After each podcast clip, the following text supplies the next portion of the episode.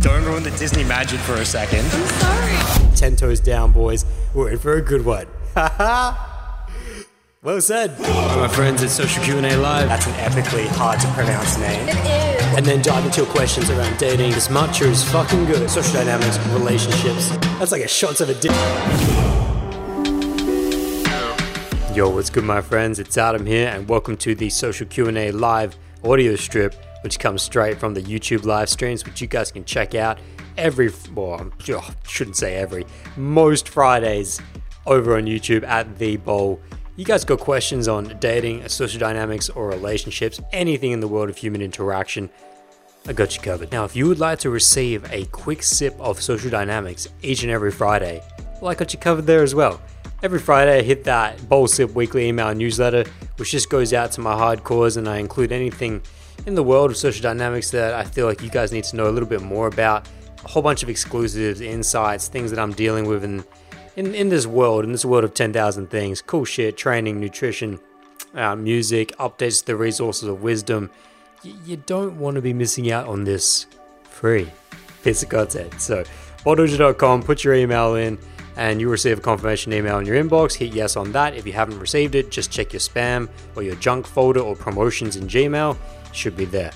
3:20 p.m. every single Friday. And of course, this episode is brought to you by Boldojo.com, where you guys can pick up my ebook, The Crash Course to Kick Ass Day Game. Just get your day game sorted. It's a quick action guide to get you out there, to act as your reference, your guide, your mentor. It is not meant to be used as an armchair theorizer. You are meant to go out there and complete a 30 day challenge in tandem with it, and it's just going to help you to progress much further.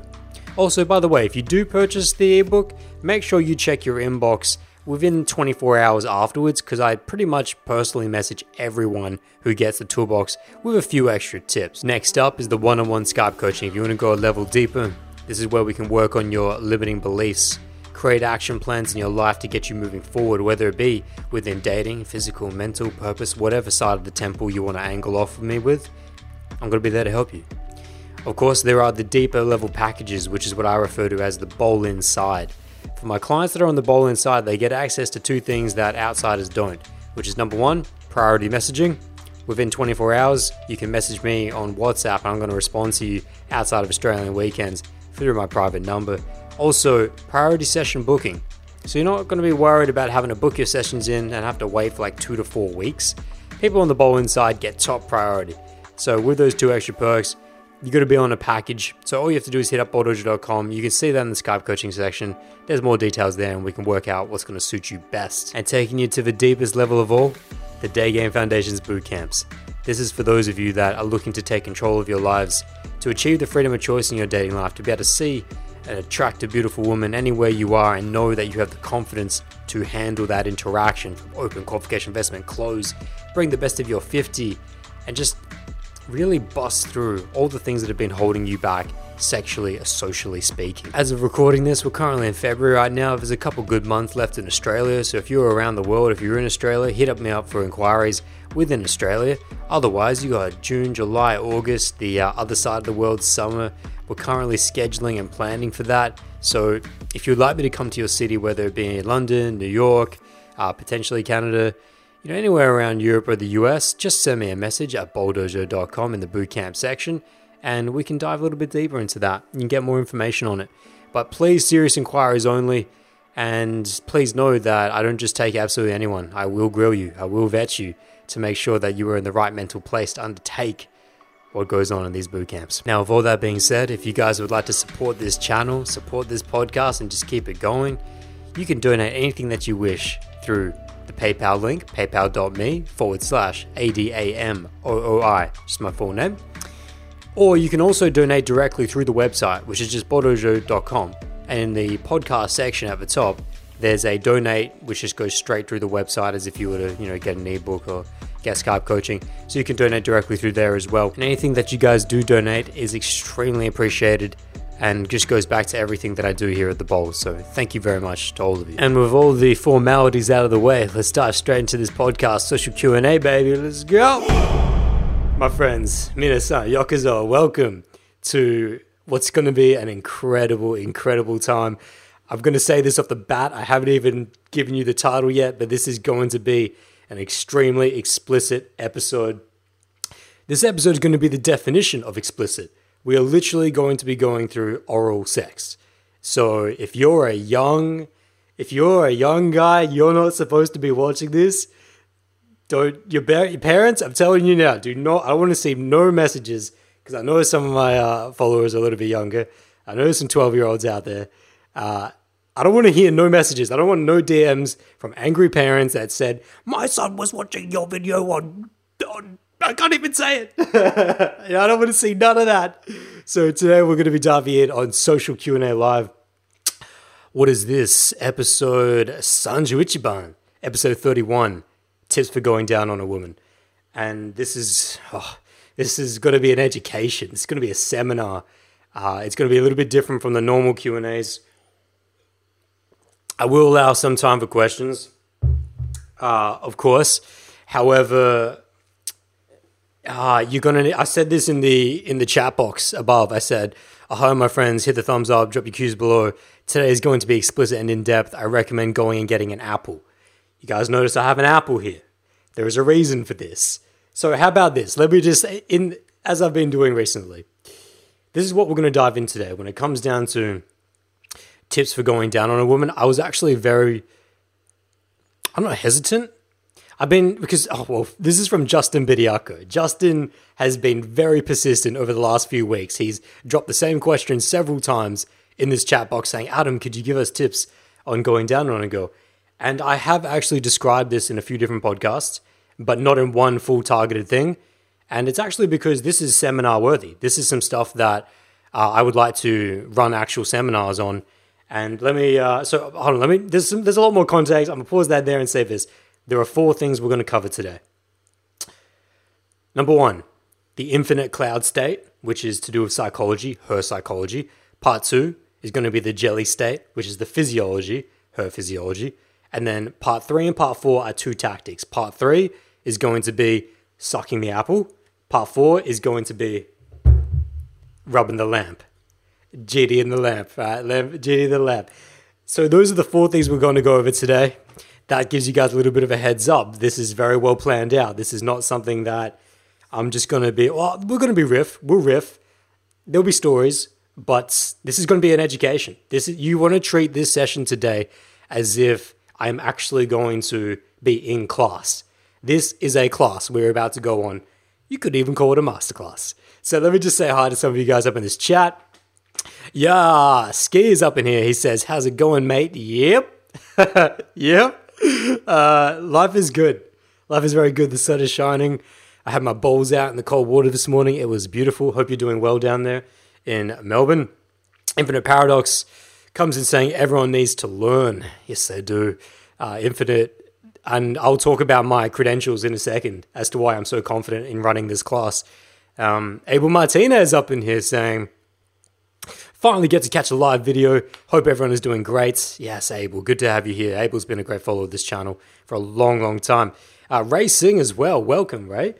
He says, Hey, Adam, I've got an assignment due, so I can't tune in today's podcast. I've got a question, though. Hey, that's okay, Ray. This uh, replay will be available on the podcast, Bold Podcast, and, you know, Apple and all that stuff, and Spotify. And also the YouTube replay is up before the end of the day. So, Ray, just drop your question down below. And uh, if there aren't any super chats that come above yours, which I'll now, now say, that for those of you that are new to Social Q&A Live, we have a preloaded question, which is Justin Bediaco's on how, tips for going down on a woman. We get that first. And then I open it up to your questions on social dynamics, dating, relationships, anything you guys have in that, you can drop in the question box. And the super chat option is available if you would like to donate to this channel, support what's going on. And that just gets your question bumped to the top above everyone else. And as like in the last few weeks, when we go on absolute sessions, I often don't get time to answer all the questions. So something you might want to look at. Of course, not necessary, but most appreciated. Uh, Alexander Lara comes in saying, "I've been a, I've been a fan since before you got that haircut." Thank you, Alex. I appreciate that. Come by. Thank you for being here. And we've also got uh, willingness, Mr. Nicholas comes in saying, Oi, sensei. Adam, good to have you here, Nicholas. Across the world, I'm sure it's like 2.30 a.m. for you. So I, you, this is probably a session you want to stay up for, though. This, even though of course the replays are there, there was going to be magic in this session that I've not described before. It's just too explicit, and that's the other thing is that I wanted to make this a uh, okay. Uh, I want to get, I want to. There's so much context to where this session, what we're going to do in this session, but I mentioned the four key categories, right? The infinite cloud state. That's going to be with her psychology. That's where we will begin. And and actually, just before we do, I did say I was going to mention the credentials. Why I feel so confident talking about this. Uh, going down on a girl and oral sex, oral stimulation is something I've been practicing since I was 16. Uh, in that first relationship that I got into, that was when I lost my virginity. And ever since then, so I guess what's that been? Almost 10 years, almost 10 years, barring two year layoff during 17 to 19, why I had to get in cold approach, where I wasn't doing any of this. But barring that, so you could say about eight years worth of experience in this, and it's something that I really enjoy. It's something that I love, and it's something that all men should be schooled on. If you to, it should be a prerequisite to becoming a man. And there's, uh, of course, a tongue in cheek with that, but this is stuff that should be taught in sex ed. They didn't teach me this in sex ed. I wish they had. And also, there are some things I'm going to talk about here where I didn't necessarily invent uh, the sucking the apple technique. I didn't necessarily invent uh, the rubbing the genie. I've just labeled them those things. But these are things that masters of the cunnilingus, masters of going down on women, have been using. And this is what this is where we'll begin. So let's go. I don't need you guys. If you're an absolute virgin, and we need to take we need to take an absolute virgin in mind here. We need to take an absolute beginner. Holy shit, that that cloud's just that sun. Uh, we need to take the absolute common denominator, common denominator, because it's actually the fundamentals, like in anything, that mean the most. There are thousands and thousands of videos on YouTube on how to bring a woman to orgasm, on how to stimulate the G spot, the U spot, the A spot. Uh, there's there's ample ample podcasts from female sex therapists on dealing with how to go down on a woman. And this is one thing that I do not like about all of them. They're too fucking complicated. They they treat the whole situation like you're going into war, like you're going into a battlefield and you've got you've got contingency plans for X from A to Z. From A to Z, you've got contingency plans on how to stimulate this woman's uh, either clitoral or vaginal area to stimulate orgasm and bring about orgasm. Uh, as has been the case throughout all of my teachings, I want to find what is most effective and apply that consistently. I don't want what works 20% of the time. I want what works 80% of the time. And so there are many ways of going about it. You guys probably have your own ways of going about it, but this has been my favorite ways, my best ways. If I had a son right now that was 13, you know, entering testosterone starting to come up, and maybe he's getting to his first experiences where he's starting to uh, looking to go down on a girl and stimulate that pearl, pearl stimulation as I call it. You know, there's I want to have him in mind. That's what I'm going to talk about because if I was gonna, if he was to come to me and say, "Hey, Dad," I need to know a little bit about this going down on girls. I need to know, know a little bit about what this means because, quite frankly, I'm lost. I see some shit on Pornhub. I see my friend, my friends talk about some things. I've watched all these videos on YouTube, but they're all telling me about getting my fingers at the 45 degree angle, at the pillow, the, there's so much different shit out there. And I'm like, here's the four things you need to know about going down on a woman. That's what we're going into today. So for those of you that are up in this live chat right now, fucking buckle up, and you all need to have an apple. I'm saying this right now. This session will be, and for those of you on the podcast that are watching this in post, please go and get an apple. Go and get an apple because that's the physical, the first physical technique. Uh, there's only two physical techniques I'm teaching you today, and they are the highest re- efficiency based techniques. They are the techniques that will actually, if you nail them and you nail the prerequisites of the two mental states, you only need two techniques to bring about number one, clitoral orgasm, and number two, G spot slash vaginal orgasm. There's only two physical techniques I'm teaching you. You will need an apple for number one, sucking the apple. So you won't need a lamp though. You, you won't need a lamp for, for the second one. That's just for uh, demonstration purposes, demonstration purposes only. So, uh, so yes, let's let's fucking take into it. I'm very excited for today. Let me just get some water first and settle down here. So we could go macro first, or we could go micro. I could give you the Now, the physical tactics don't make sense if, if we don't go macro. However, I won't go too philosophically deep to begin with. All I'm going to say is this of part one.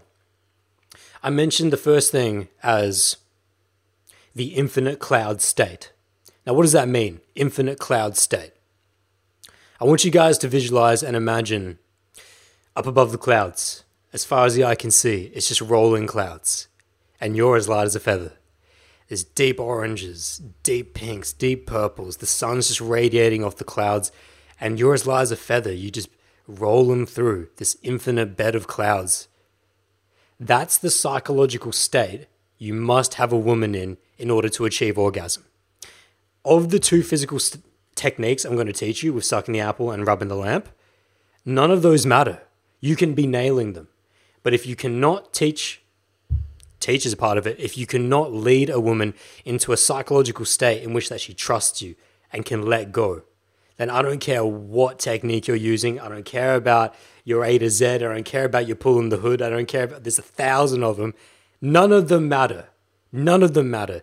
If the girl is stressed, if the girl is anxious, if the girl doesn't trust this experience, if the girl has not been in this experience before, and you're taking it too fast, if you're rushing her through it. So that's why part one is getting a woman into the infinite cloud mindset and the infinite cloud state. And all that really means is she's able to let go of herself. Now, the foreplay, sexual foreplay that leads to orgasm, that's just as important, if not more important, than the actual physical act of stimulating orgasm. Because of what I just said before, the, st- the physical act of stimulating orgasm will never be successful if you have not had successful foreplay. And what does that really mean? Because I'm not going to go into too much depth on it. Because successful foreplay and sexual play that leads up to orgasm, that's uh, that's an entire podcast on its own. And I don't want to get into it today, but please know because I, I feel like uh, it would be too much. This podcast would go for four hours if we are going to do that. But in a lot of my content, if you just want to go back to uh, day three, the day three guide, I talk a lot about that, about bringing a woman to the place of being able to let go of herself and let go into orgasm. And I've talked about this before, but if you guys want, if you guys want to drop a comment down below, if there's enough interest in it, I will go through how to lead a woman into the infinite cloud state. All I'm saying for in this session is that she must be in that state. How, if you don't know how to get her there yet, well, you need to let me know in the comments down below that you want to know more about that. Uh, if you can't already do it. But essentially, all it is is getting a woman to let go of herself, let go of her idea of self, and you as well. You both need to be in infinite cloud state, in which that you are literally, you have no more concept of time or self, and you are just rolling through this infinite bed of clouds. That's what it feels like, and that's what she will feel like when she does go into orgasm, and that's the only thing that will allow her to get into true orgasm. And I just want to make a definition here. I'm not talking about low level, simple pleasure. When I'm talking about orgasm, so I don't have to keep saying it, I am talking about full body orgasm. I am talking about limbs convulsing. I am talking about core shaking. I am talking about silly mode, where her tongue goes limp. Her tongue goes limp, her eyes roll back, that is the orgasm I am talking about. And that is the two physical techniques I'll be teaching you today that lead to that. But please know that if she does not trust you and if she cannot let go of herself, that that that state will never be that full body orgasm will never come to be. So, like I said, if you guys just want to know more, if you want to know more about how to attain infinite cloud state, you're just gonna have to tell me in the comments down below, and I'll make a different video on it. But not for today, because today is more about the actual physical going down on her which I'm sure you guys want to know about. But I had to get that uh, context out of the way. Had to get that prerequisite out of the way. Now I'm just looking in the chat right here, and Ray Singh has dropped a five dollar New Zealand super chat. Ray, that's the second week in a row. I'm so I'm so grateful. Ah, uh, hitsumo arigatai. Honto ni kanshashita. If you, uh, he's got a question there, so that means that's going to come first when we get to social Q and A. Uh, I'm not going to read it out now, but don't worry. I see you there, Ray. That's going to be the first question we get. But now let's move to part two. Now that you guys understand the infinite cloud state, part two, I mentioned jelly state. What's this jelly state? I should have got some aeroplane jelly. I don't have any. Carnivore. so no, no processed sugar for me. But jelly state. If infinite cloud state referred to her psychology, psychology, her psychological state, then jelly state refers to her physiological state. And what this means is that jelly state is those moments it's actually a blend. It's a blend of the foreplay the successful foreplay, foreplay i talked about but successful foreplay begins hours before you guys ever get into the bed or before you guys ever start touching each other. It's a more of an energetic dance that happens. However when i'm talking about jelly state we're now going to get more into the visual of when you're actually starting to go down on the girl. And what's very uh, simple about it, because we're talking about, I'm talking to my virgin son who's maybe 13 or 15 years old who has no experience. This is how he's going to begin going down on a girl through jelly state. And this is where the physical tactics come in. So, pens and paper, uh, this is part one of going down on a girl physically. If you guys were in the bed together, let's take this example 15 year old son is a virgin, first time in the sexual experience of a girl is lighting him up. They're in the bed together and maybe they've been making out, rolling around, having some good time together. Some clothes starting to come off, maybe taking her bra off. He's got his shirt off. It's good. And he's feeling like he's done successful foreplay up to this point. She's in infinite cloud state. He's recognizing now is probably a good time. So, what I'm going to ask him to do is to, if he wasn't already, to get up on top of her. So he's going to be in that missionary position where he's going to be uh, hand, left hand above, just really close to her ear, posting close up to her ear, eye to eye, looking down on her. Hips within hers. If you guys, uh, this is a really good reason for learning Brazilian Jiu Jitsu. You want to, you essentially want to uh, be in her guard.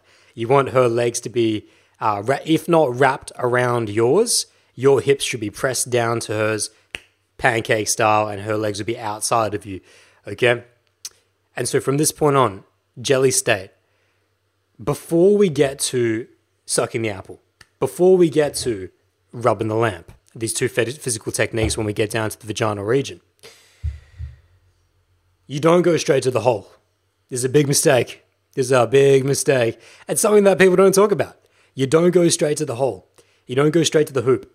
And what this is, is that now we're going to look at a process of transforming her physiology into jelly. I'm saying to my 15 year old son here, Virgin, that I want you to ensure that every physical, every little nerve ending, every part of her physiology has reached jelly state before you go to the hoop. For some girls, and because this is gonna, this is very, very, this is encouraging awareness for the girl in front of you, and this is how you don't make mistakes. This is how you ensure that if it's your first time going down on a girl, or if it's your 20th time going to go down on a girl and you've never really got her to have a full body orgasm, I'm sure you missed this part. If you've never got a girl to have a full body orgasm, you missed jelly state. And what guys do is they rush. They just, they were making out with the girl, the clothes are coming off, of the moment. They didn't take a moment to just steady themselves and to transform her physiology into jelly. And we'll get to that in a second, but just with the rushing here. They rush straight down. They take her pants off. They take her underwear off, and they immediately go down to uh, start working on the uh, start working on that pearl. Start working on the vaginal region.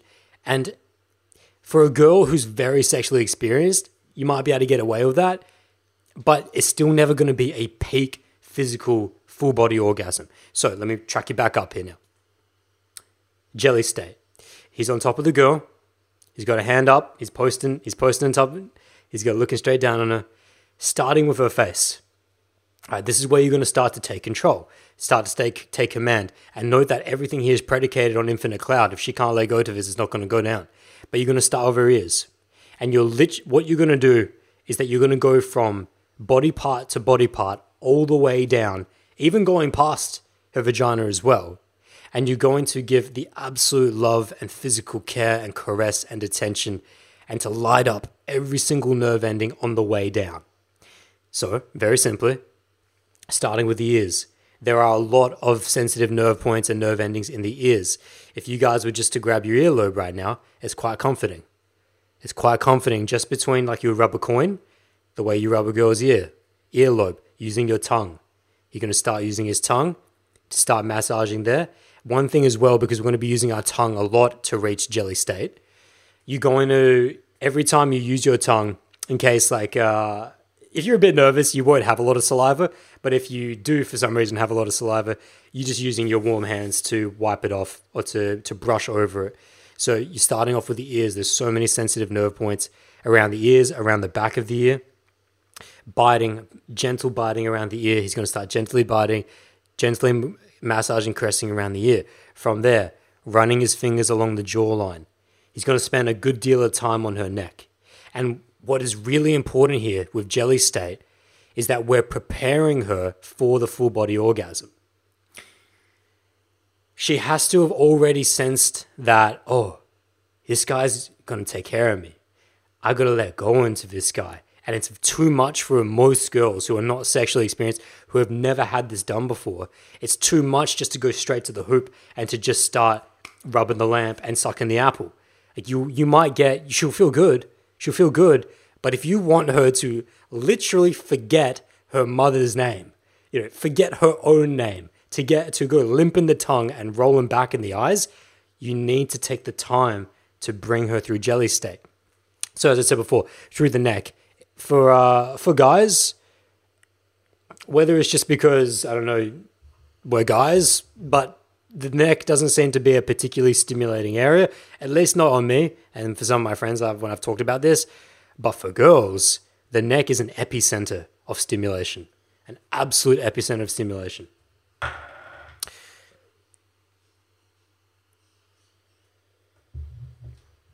So, caressing of the neck using both hands, using both hands, gentle pressure.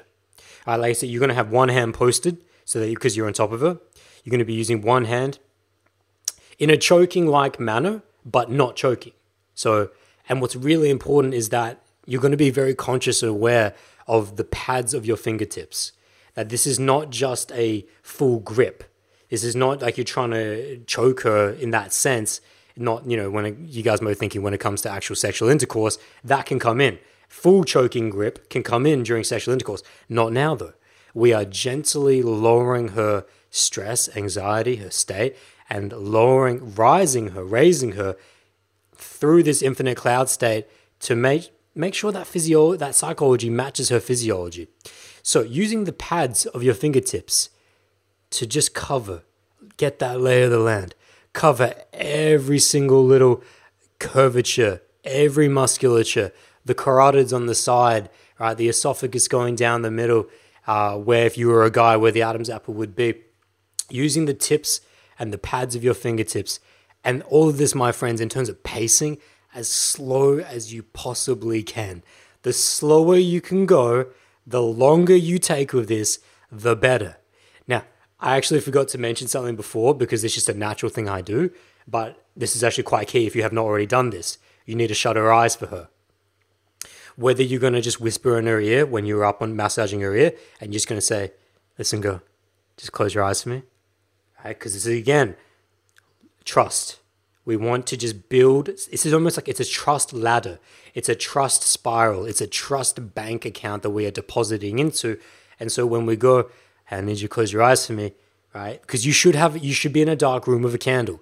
You guys have already set this up through getting her to infinite cloud state, which is stuff that you know, uh, not for this session, but you should already have a candle. It should be a low lit red light candle, most conducive to the sexual experience. With some uh, aromatics as well would be good. But anyways, closing of the eyes. So get her to close her eyes if you can. All right. When she does close her eyes, kiss her eyes kiss her eyelids, right? Very gently. Just, if I'm using my hand here, just, you want to almost imagine pressing, just pressing your lips ever so carefully onto her eye, on her, onto her eyelid. Sorry for those of you on the podcast if I'm looking away from the mic. Uh, but it's just, for those of you on the camera, it's like, actually, it'd be a bit hard anyway because you're a bit fur- further away from me. But just watch my hands here. Just like that, just that gentle. Just imagine the, the wings of a butterfly, placing two of them together. That gentle. You kiss her on the eyelids like that. It is extremely stimulating, but it's also extremely comforting. Everything we're doing right now is building comfort. It's building sexual comfort. You kiss her on the eyelids. And so, anyways, coming back, I just forgot to mention that because that's just a natural thing I do. Haven't coached that before, but giving it to you guys now. Yeah, that bonus. Uh, so, anyways, moving down to the neck, spending good time around the neck, gentle biting, gentle pinching, gentle caressing, gentle massaging. All right, it's very comforting to have your carotid arteries massaged. Now, for those of you that do jujitsu, that's how you get. That's how you strangle someone. There's the it's the two major arteries that run alongside down that deliver blood flow to your brain. So with the carotids, you guys can do it right now. They they essentially form a V, form a V on the uh, on the side of your neck. All, right, all I want you to do, just with two fingers on each hand, just like this. I want you to just gently stimulate around there, just like this. It it makes me feel good just doing it right now. You will feel good. You'll feel good doing this. The reason why is because this is the uh, the center of blood flow to our brain. And so anywhere that there's a large a large stimulation of blood flow, there's also going to be an accumulation of nerve endings. So if you're there with the girl, my 15 year old virgin son is there on top of the girl. He's going to take two fingers and he's just going to massage her carotids. All right. Now, I don't need him to memorize the the carotid artery. I don't need him to be thinking about where the fuck's the carotid, you know, and try to is it the right spot? Is it the right spot? No. All you'll find it. You'll find it, and you know how you know you find it is because you just watch her physiology. As you start to massage this area of a girl's neck, she'll go limp in that area. You just you apply little bits of pressure, and you notice, oh, it's a little less tense than before. And I know this is messing up my voice because I'm keep pressing my voice box so I'll stop doing it. But, anyways, that's all you need to know really about the neck. Now, just remember, we're still in jelly state right now. So, as we go down through jelly state, I want you to be using your tongue to track a lot of her body. If not your tongue, fingers, hand, nose. Your there should not be a single part. There should be at no time during this bringing her down to trust a time in which that you are not have got one part of your body touching her. At all times, we're looking for seamless flow and seamless connection. Okay, so and very simply, when you're there in the moment, it just means don't be afraid to be right on her, to be right there with her, because step by step through the ears, through the eyes, through the neck, as you get closer and closer to her vagina, more and more trust is being built. And not only that, but more and more deep is she falling into infinite cloud state and more and more deeply is her body becoming like jelly. Shoulders, all right, when you start to get from shoulders and chest now down to the breasts. This is very important with the areolae, the areolae, the nipple. Another big mistake guys go to because they just watch porn and they have no idea about true sexual play that you don't go straight to the nipple. When we get down to the chest, all right, we're going to be using again the pads of our fingertips to massage all through the chest, all through, just above the breast, just above the areola, right, the nipple. And you're going to be going and you're going to mark the curvature around her breasts. You're going to use your fingertips to caress around the breast, around the entire way through. And what you're going to begin to do in circular motions, doesn't matter whether it's clockwise or anti clockwise, don't be a nerd about it.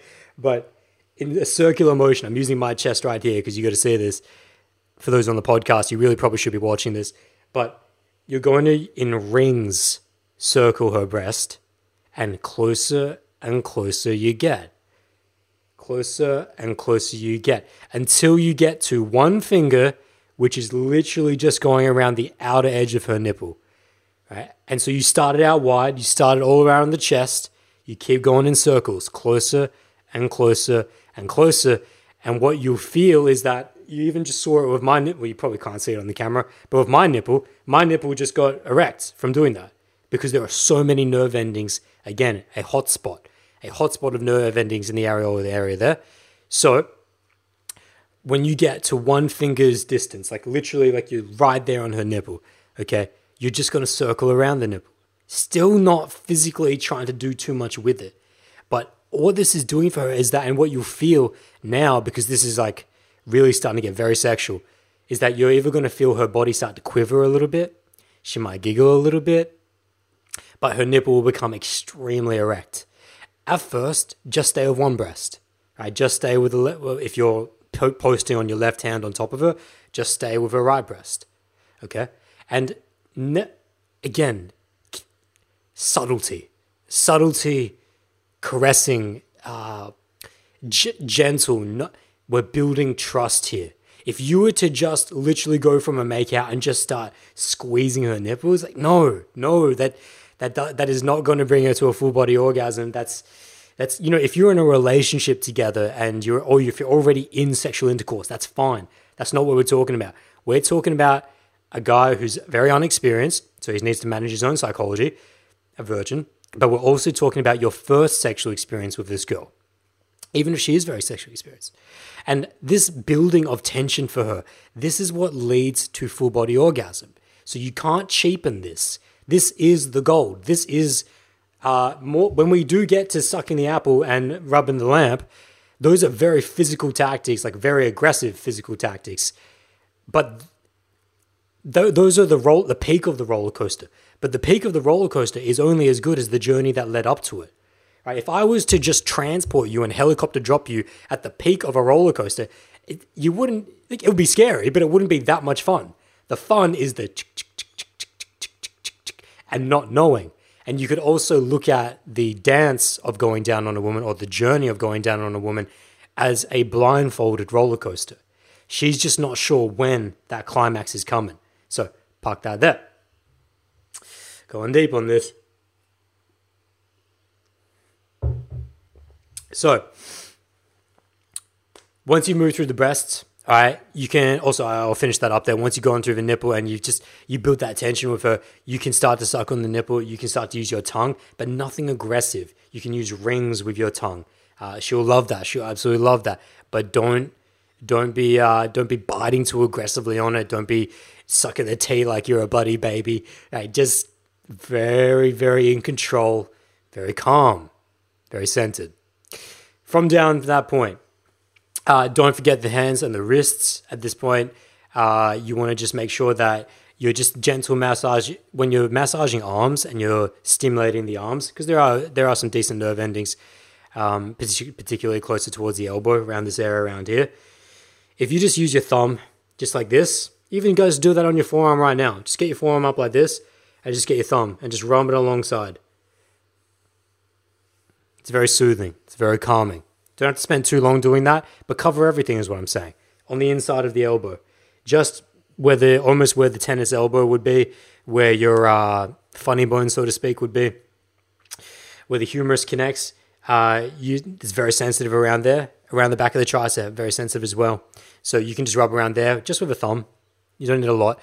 Now, moving down to the abdomen. Most girls are very sensitive around their abdomen. A lot of girls don't like to be touched around their abdomen depending on their physical state, depending on how comfortable they are with their body. However, that is only if you have not done all of the prerequisite of with her breasts, with her arms, with her neck, with her uh, eyelids, with her lips, with her ears. Most girls at this point will be okay for you to run your tongue along her abdomen. Okay, this is where I'm going to stop using my hands as much and where we're going to start to use the tongue a lot more, right? Now, like I said before, if you start to produce a lot of saliva because you start to get excited and you're using your tongue, we're only using the tip of our tongue. Forget the example up here. Like this. The tip of our tongue. When we are using we are using the tongue like it's a finger. Okay, you are not using the tongue like you are a dog and that you are lapping up uh, the dog's breakfast. Okay, so you can run the and what I would most suggest if you are going to, uh, which I do suggest, you should be doing this, which is starting at where the top of your uh, your cavity, the chest cavity would be, would connects down to the diaphragm. Just in here, the top row of the abs, if you're just looking at it there, just start there with the tip of your tongue and just work it down. You can work it down in sideways motions, you can work it down like a snake. And because, of course, the belly button is another area of intense sensitivity and intense uh, nerve ending clustering. So to use your tip of your tongue, just the tip, very light, very gentle, going down through there. Avoid the love handle area. Uh, not only because most girls are just, uh, most people will start to laugh. If you start to rub and, and love around the obliques, uh, people are going to start, you, you break the vibe, you break the zone. So stay more in the center line, stay more in the front line, using the tip of your tongue. And now, here we go. So this is where you'd be thinking, all right, so now we now, now that we've uh, now that we've got jelly state on her entire upper torso, upper body, now we get to the vagina. Not yet.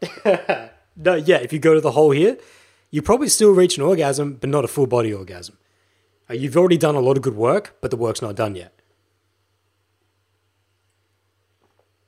So, what would the Bonjin do? What would the ordinary man do? The ordinary man would go because what's physically next? What's physically next is the vagina. So he would go straight to that. Incorrect. Don't go straight to the hole. I said before that this is a roller coaster that is blindfolded for her. We're taking her on a journey right now in which that we don't want her to know when anything is happening. We don't want her to know and be thinking at all. I don't want her to have any cognitive processing at all. Any form of cognitive processing will get in the way of a full body orgasm in which that she really releases her consciousness out into the ether. That's essentially what's happening during a full body orgasm. And so if she's concerned with, oh, we've got down to the vagina now. He's down there now. So now she's she's now going to start even if you've done a tremendous job through the entire torso what we've just been through.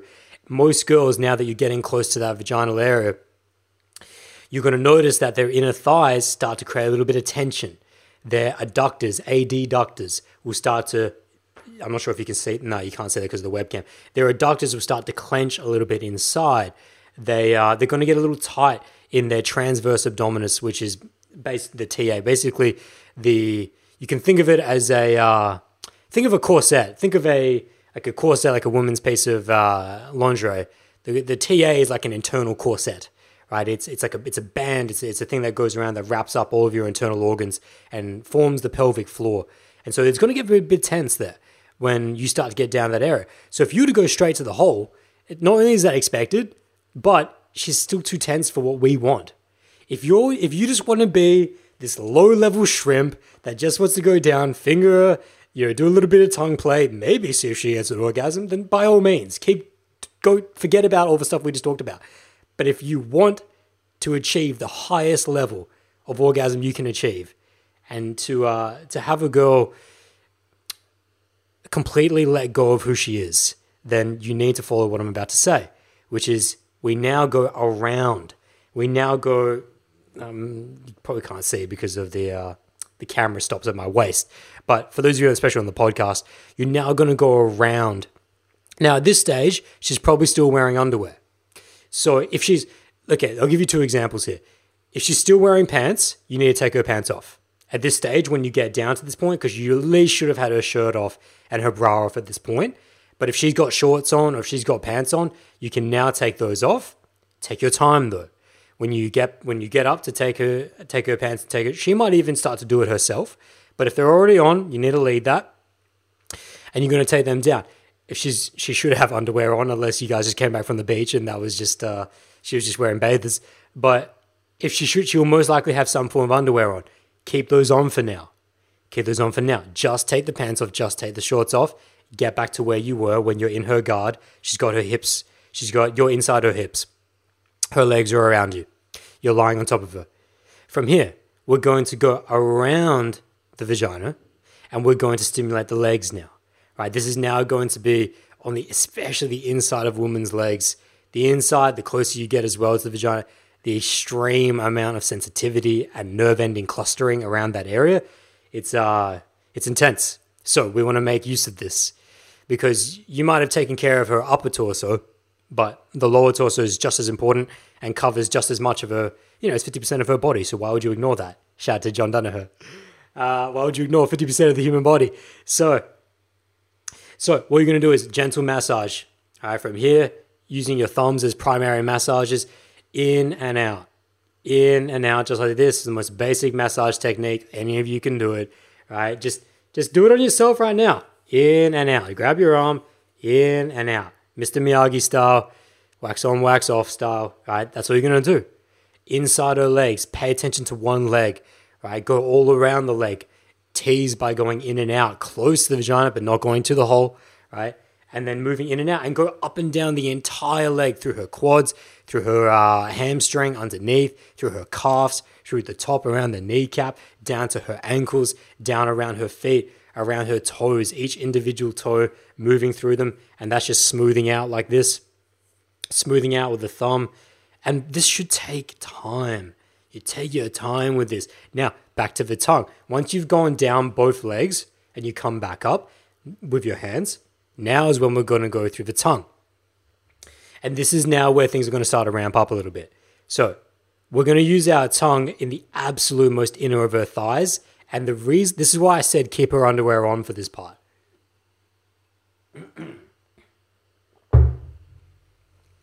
the the uh, the reason why we want to keep her underwear on is because of the suspense and the tension that this is now building. But tension, not not in a tense way, tension in an excited way. And so, with her underwear still on, you're going to use her underwear as markers as markers, as a bit of uh, guidelines, if you will, as framework for your tongue. So, from this point on, if you want to imagine that he was on top of her, that you're on top of her, and that you had just been on your knees massaging through her legs, her eyes are closed, she's laying full back, she's enjoying it, she's probably moaning a little bit as well, and just just enjoying the moment with you. From this point on, what you're going to do now is that you're going to back up a little bit and you're going to sit back on your heels.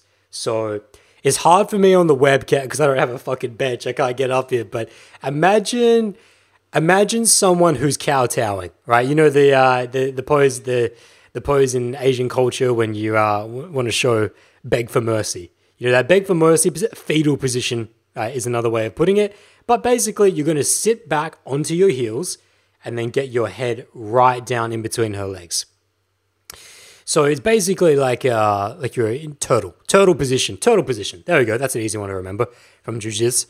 Uh, so you can get into turtle position.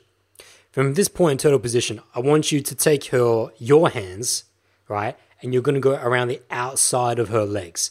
So for those of you that this is why it's really good to learn jujitsu because you you can relate the positions. You're essentially getting triangled. That's the position you're going to be in. Like she was, she could, she could easily put you in a triangle from here. This is the position I'm talking about. So you're going to have your head in between her legs. You're sitting back on your heels in turtle position. You're going to have your arms right around, right around, so that your hands actually reach the inside of her thighs. So if you can imagine, for those of you on the webcam right now, is that you're going to go around like this. Okay, so you've got full control of you can imagine in between, right in between my shoulder and my arm, that's a leg. Shoulder and arm, that's a leg. Head right there, vagina. Boom. So you're right there. That's what this position is. Once you get into that position, like I'm, it sounds more complicated than it is because I'm having to describe this in audio and without actually being literally here with a girl right now. But when you actually get into the position, it's natural. Like it's a natural position to be in if you're about to go down on a girl. So but the key thing here for a virgin is that a virgin might be a little bit apprehensive about getting that close. You got to get comfortable. You got to get comfortable. That's the idea here. If you're not comfortable, she's not going to be comfortable. So, here we go. As you, like I said before, we've kept her underwear on at for a certain reason at this point. Not only because we've been building touch and we're building tension with her and we've been getting her into jelly state to achieve that full body orgasm. The reason why, so that having her underwear on still at this point, as you've gone through both of her legs, that's just allowed her, that's one less thing for her to think about at this point.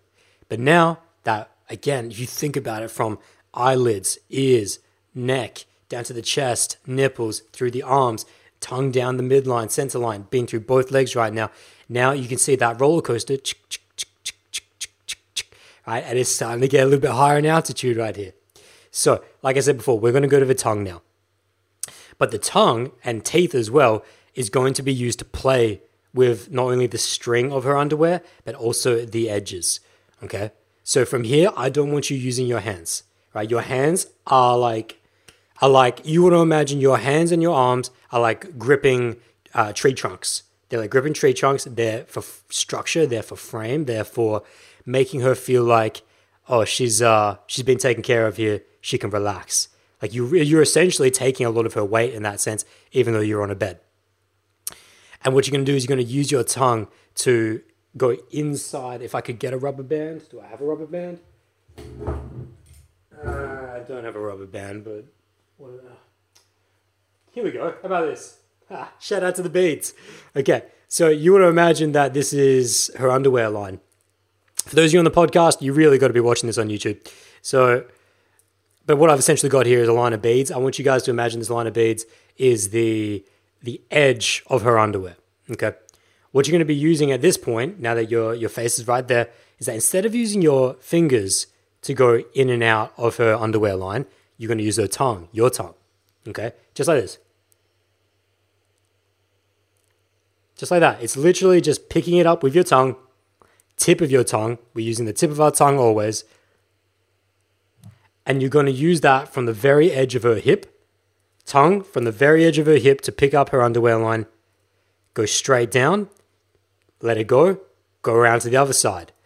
Again, repeat. Tongue underneath the under underneath the underwear line. Right, this is this area for her is so stimulating. It's so jacked with the nerves, the nerve endings. And at this point, because what does every average guy do who doesn't know what he's doing, who hasn't been researching training in this area, is that well, he would just literally he would he would have already pulled off the underwear by now and just started to go into physical works. Yet he has no idea how to build towards a full body orgasm, and this is such a key part of it. You want to take your sweet time with this. Okay? You want to use your teeth. You want to pick up her underwear line with your tongue and then feed it into your teeth. Like that. Pull it. Pull it back. Let it snap. Not too aggressively. You know, depending on the girl. If she's a really shy girl, yeah, that might scare her a little bit more. But if she's a little bit more physically uh, experienced and aggressive, you can snap it. But just pick it up in your underwear line and just based on the girl in front of you, based on her tension, what you're reading, is she in full jelly state yet? As I talked about, this entire process of jelly state, you should be keenly aware of her physical tension. That's why it's all fingers, it's all tongue. Because if she, in the event, at this point that you've gotten to this point with her, and this is the final, I guess the this is this is the moment before we really start to get to the two physical techniques I'm going to teach you guys today, which is sucking the apple and rubbing the lamp. This is the final thing to check off is this girl comfortable with us taking her into full body orgasm? This entire step of the way, if she's just been giving you green light, green light, green light, which means she's comfortable, she's comfortable, you feel her body relaxing with every little single moment and every little touch that you've been given her, then it's going to be a smooth, smooth ride into the two ta- techniques I'm going to talk to you guys about in a second. But if at this point, some girls are very good through their, their head, through their head and through their torso, but a lot of girls, because of their sexual experiences in the past, because of uh, maybe it's just they haven't had sex in a long time, maybe they haven't, maybe they haven't even been uh, been stimulated orally in a long time. You know, this is where some tension can start to come up. So this is the final checkpoint that once I've played with her underwear, uh, with my teeth and my tongue, this is where I make that final check and go, well, just feeling the tension of her legs, feeling the tension of her. I'm going to look up at her and just see is, is her eyes open? You know, a girl who's fully relaxed into jelly state, her eyes will be closed, right? Or and her neck will be super relaxed. She'll be tipping that neck back to different sides. Her entire physical being will have already started the process of orgasm. And this is what guys miss Guys think orgasm is the one blinding moment of intense pleasure. No, the orgasm is the journey. Uh, and the orgasm, the peak moment of an orgasm, is only as good as the journey that led up through the entire thing. It is a process, not a moment. That is what people fuck up about orgasms. It is a process, not a moment. So, moving forward here if we have ascertained now, and we're talking about this scenario of my 15 year old hypothetical virgin son who's uh, in this stage now, head between her legs, full control, she's fully relaxed. If you can sense now, she's fully relaxed, she's entered fully jelly state, and this is part two wrapping up now of jelly state.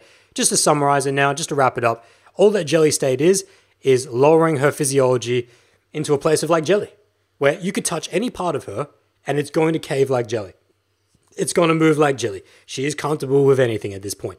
Do not go to the hole. Do not go straight to the hoop. Do not even go to the hoop. Do not even go to vaginal stimulation and clitoral stimulation until you have reached jelly state.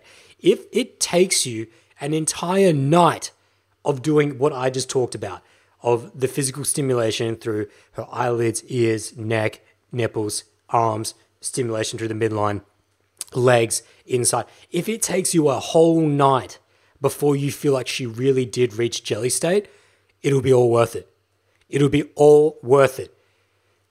The sexual pleasure of a half baked orgasm is nice, it's okay, but it's nothing compared to the the their words do not describe the full body orgasm because it is literally a dissension from our view of reality.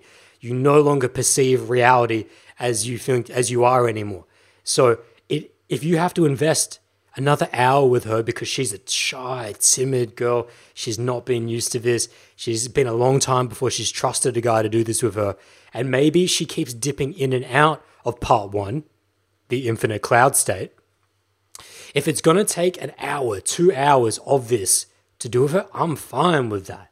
I'm absolutely fine with that. There is no rush. There is no rush. Right? That's your mindset here.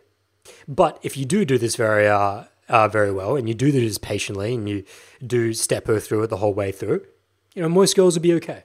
Most girls will be okay for you to uh, progress on to the next stage here.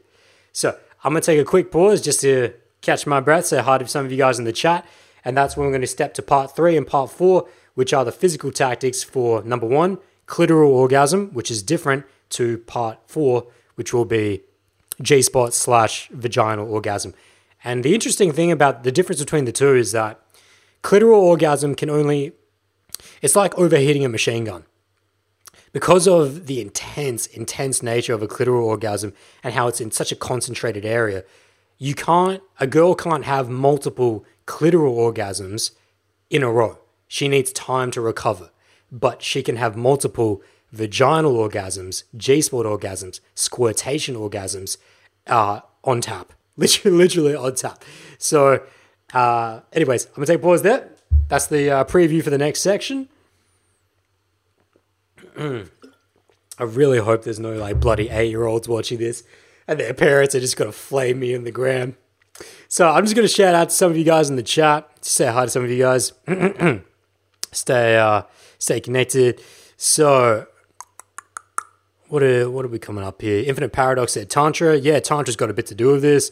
Willingness came late, but happened to come on. Uh, Infinite Tantra State, Infinite Cloud State, my friend. Yeah, and he actually seconds the foreplay podcast. Yeah, if you guys want me to do a podcast on how to reach Infinite Cloud State, let me know. Uh, he says, Do you have an aroma lamp? I'll get to you guys' questions later. I'm just addressing you in the chat. McCaw77's up in here, or Mr. Core says, I would never think to kiss a girl on the eyelids. I'm gonna have to try this next time. I see my girlfriend. You light her up. You light her up. Close her eyelids, and it's not it's not a lot of pressure. It's more of just imagine getting the wings of a butterfly and pressing them together. That's how gentle a kiss on the eyelid should be. Okay. Shane Norman says, "Oh yeah, keep doing, don't keep going, don't stop." Someone's getting off of this chat. Romario McLaren's up in here saying, uh, "Bruh, going down on women is frowned upon highly in my culture. Even the same woman could lose respect for you." That's uh, hmm, that sounds that's a bit strange. I'd like some more context on that. What culture are you from? Let me know what culture you're from, Mario. I haven't heard of that before. Maybe it's from a Muslim-based Muslim culture, maybe. Uh, AB says, Are you wearing a merkin on your head? I don't know what a merkin is, but I hope so. I hope I am. uh, Abel says, Lemaire, love that shout out to John Danaher. Yes, sir. Shout out to John. Why ignore 50% of the human body? Lizette C is up in here saying, Interesting. Women like the extra touch. Romario, do the guys like a woman kissing your bin bin? Women don't care for fingers because it dries you the hell up. Uh, and then who's up in here? Kerry Angel 28 Angel says, Yes, I think I heard that about Jamaican men don't go down. Do guys go down on any woman or are they selective? Good question, Kerry. Also, we're not in the Q&A section right now. I'm just addressing you guys in the chat because we've just gone halfway through the content here. We've gone through the infinite cloud state, psychological, and the physical state of jelly state. But now we're going to be getting, I told you guys, get your fucking apples. Get your apples. So, we're now going to get into the two. So, thank you for all of you that are up in this chat. If you haven't already, please hit that thumbs up down below. Help support this channel. And uh, I really appreciate you for being here. So here we go. With the apple, this is going to be good. I want all of you to just take a moment right now. I'm going to give you a second. If you haven't already got an apple from your kitchen, go get it now. I'm going to dress this up. I'm going to give you guys the intro to what sucking the apple is. And I'll, I'll start it by this to just give you guys a chance. Don't worry, you won't miss anything if you have to run off for the next 30 seconds to get an apple. I said at the beginning of this podcast, there are a thousand, inf- there are infinite techniques that you could use to achieve clitoral orgasm, which is what we're going to be talking about first. I'm not interested in any of them except for one. I am interested in one, and it is the one that is the most effective that I have been practicing and training for the last uh, eight, eight, eight out of the last 10 years. And uh, it was only, I say eight out of the last 10 years because of my two year dry gap. But this is, uh, like I said, I've never been, I, I don't, I'm, I'm not the guy that's on the internet researching the latest and greatest new technique for clitoral orgasm. No, I want to, here, this is the, that's Bruce Lee. All right, Bruce Lee. I do not fear the man that has practiced 10,000 kicks once, but I fear the man who has practiced one kick 10,000 times. We take that methodology. That is my philosophy towards uh, sexual tactics and sexual techniques. I don't need 10,000 different ways to stimulate the clitoris. I need one way that works every time that I practiced 10,000 times. That's the idea here. So that's why sucking the apple is the number one. Now, I did not invent sucking the apple. This is something that I think, oh, this is back in the day. This is back, it must have been when I was researching. And uh, I don't even remember who it was or what article I read it from. But they had, they essentially described it as this. And I've mentioned this before, but we're going to go in depth here. So hopefully you guys have your apples. Sucking the apple is for, and you're going to keep your mind focused right now on clitoral orgasm. That's what we're talking about right now. This will apply to when we talk about vaginal and G spot orgasm, but just keep your minds focused on this for now. Sucking the apple. Oh, should we just, we'll just go through the technique first. We'll explain it afterwards. So, the technique, I want you to imagine, I want you to take a bite into an apple. Uh, I'll do it before I bite, so I'll talk about it first uh, before I do it. So, essentially, I want you to imagine, especially for those of you on the podcast, sucking the apple. Imagine you were to take an apple and you would take a bite into it. And you were just to hold it in your mouth. So you take a bite, not particularly too big of a bite, but you take a bite and you hold it in your mouth. At some point, the juices from the apple are going to start to drip down. And even though the apple is still in your mouth, sorry, I'll, I'll demonstrate after, otherwise, I can't talk about it with an apple in my mouth. Even though the apple's still in your mouth, you could use your tongue to suck up the juices. This is what we call sucking the apple. And again, I did not invent this technique. I don't remember. I, I don't even think anyone can claim ownership of this technique. There are many different names for for it. It's just that this is the one that I was first introduced to it by years and years and years ago. But it's the most effective for sure for bringing a woman to clitoral orgasm. So now, now is that's the analogy. I'm not telling you to bite her vagina. That is not what I'm saying. Okay, for those of you that are in the back seats. So what you're gonna do is that I want you to imagine if you got an apple for this demonstration, I want you to take the apple vertically. So we'll have it just upright. There we go. That's easy description. And then in the middle, I want you with your fingernail, if you have if you can't already, if your apple doesn't already have one, just with your fingernail, just make a little insertion. So just right there on the camera, for those of you on the podcast, I've just dug my finger into the middle of the apple, and that just marks the center point for me. Okay? So, what that center point is going to be is going to be the absolute center of her clit, and that is going to be where, well, if you want to refer to it as the pearl place, I would call it the pearl stimulation. So that's where the the pearl of her clit is going to be, because the clitoris is actually more than just one little ball of endorphins and nerves and uh, uh, tissue.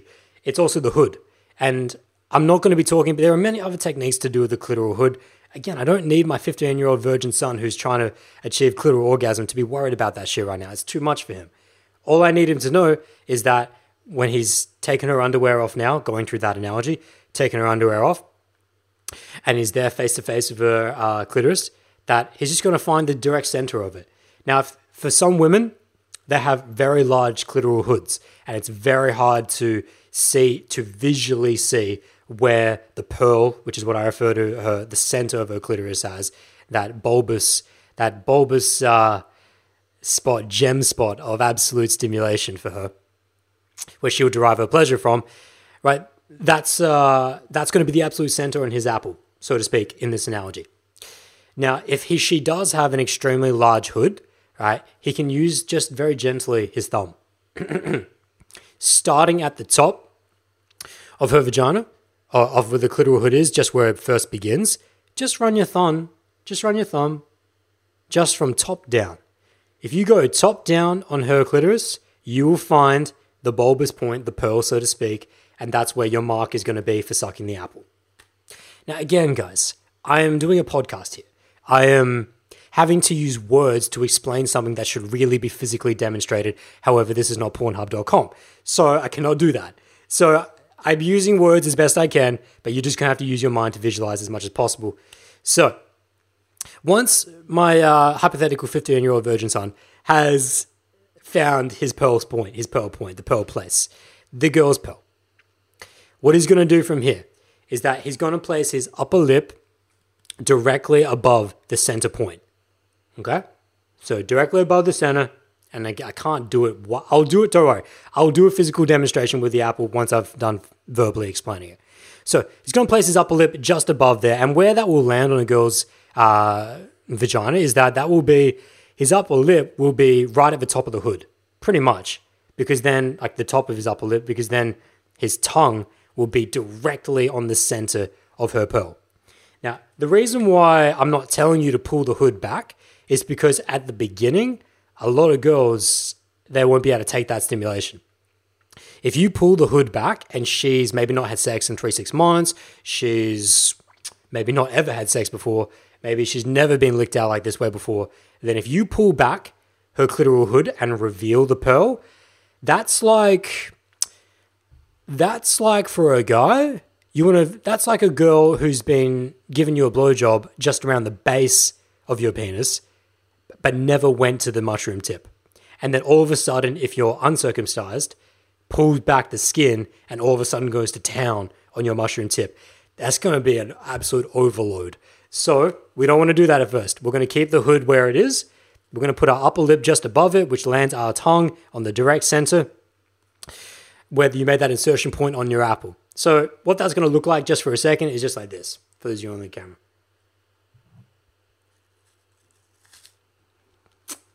All right.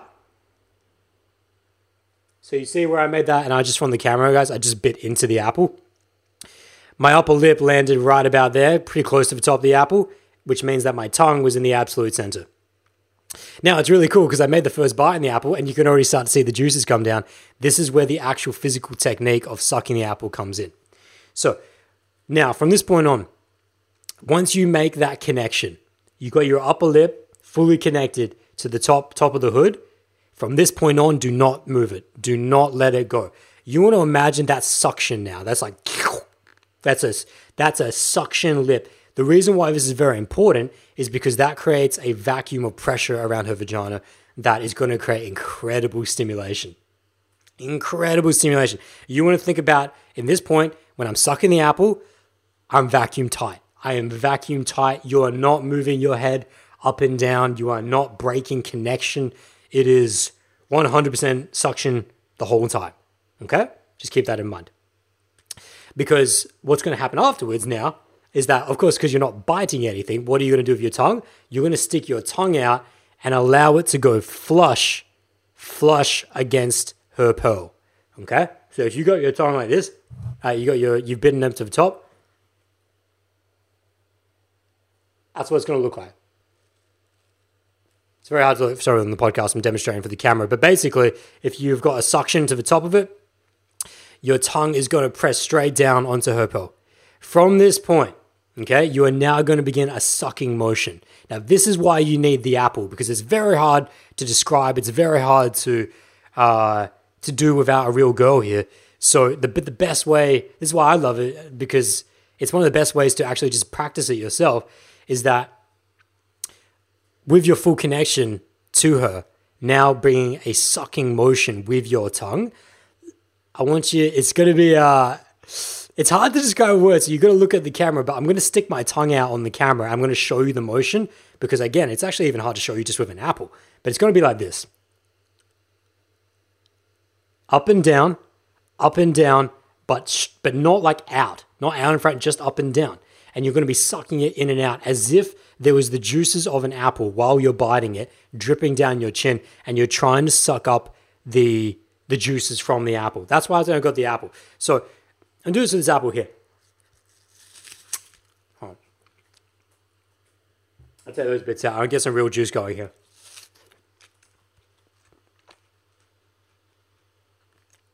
And I know you guys can't see what I just did because you'd have to be literally inside my mouth. But all I did with, with the apple is I just put the top of my lip to the very top. I stuck my tongue out and I allowed the juices to go down and just sucked up the juices.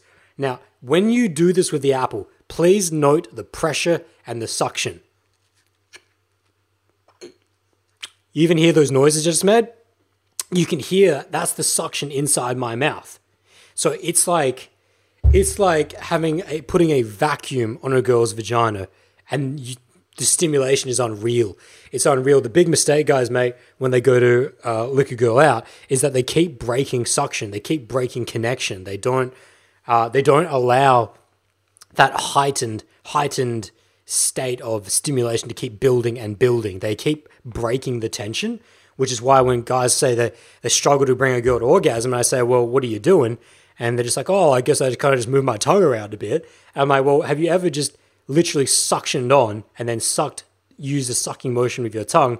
AKA, if you if you can't visualize that, get an apple, mark a center in the apple, put your top lip on the top, take a bite out, let the juices suck down, and just suck the juice out of an apple. That is the exact same motion that you'll be doing with the woman, that you'll be doing with her.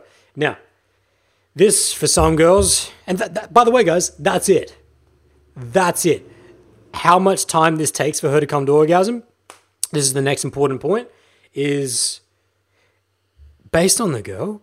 I've had some girls within five minutes, if not if not sooner if not sooner, especially if she hasn't had this ever done to her before, or if she has not had sex or any activity in this area before, she will start quivering. She will start scre- not screaming. That sounds a little too aggressive. She will start moaning to the rafters. She will be extremely vocal with this. You can't not be. I've never seen. I've never been in this experience of a girl where the neighbors didn't know about it. Okay, if you're doing it right, unless she's just she's holding it in, which is really important to reassure her don't hold it in. It's very important for a girl to let go of not only her psychology through the infinite cloud state, but to let go of her physiology in total, which means that if you notice that she's not letting her vocals go back, like, vocals is a very important part of this. If she wants to scream, let her encourage her to scream. If she wants to moan loud, encourage her to moan loud. Uh, for girls, if there are any girls watching this, if you want to reach a full body orgasm, you're going to have to open up your vocal cords. And by the way, you don't have to force it. If the guy is doing it right, if he's sucking the apple right, you want to do, you want to let that vocality out. When a girl, for a guy in the flip example, when a girl is just given a main blowjob, just just given a main sucky, uh, the guy is going to start to make noises. He's going to start to make aggressive animal like noises. And he doesn't want to hold that back either. It just builds into the full body orgasm. So, with the sucking of the app, now bring it back here in terms of uh, noting. How will I know? How will I know I'm doing it right with the sucking of the apple? The way that you knew you're doing it right, remember the position we're in here, my friends. We've got both our arms around her legs. So I didn't, I mentioned this before briefly, but now it makes more sense. Can you understand why I told you not to just have your arms inside or your arms out wide or anything like but literally bear hugging, grasping like their trunks, her thighs, her inner thighs and her inner legs. Does it make more sense to you now why that's so important? Just give you a second there to think about that. You're sucking the apple, you got a suction tie around a vagina, you're sucking the juices out, you're stimulating that clit why would we have such a tight grip around her thighs?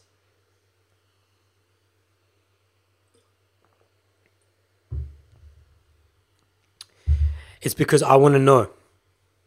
I want to know. I want to know exactly when she's about to come to full orgasm. and then ramp it up. Her legs, her legs will the her particularly her adductors, the muscles that run. Can you see my leg there on the camera? I'm not sure if you can, but basically, if you use my arm, imagine my arm's my leg.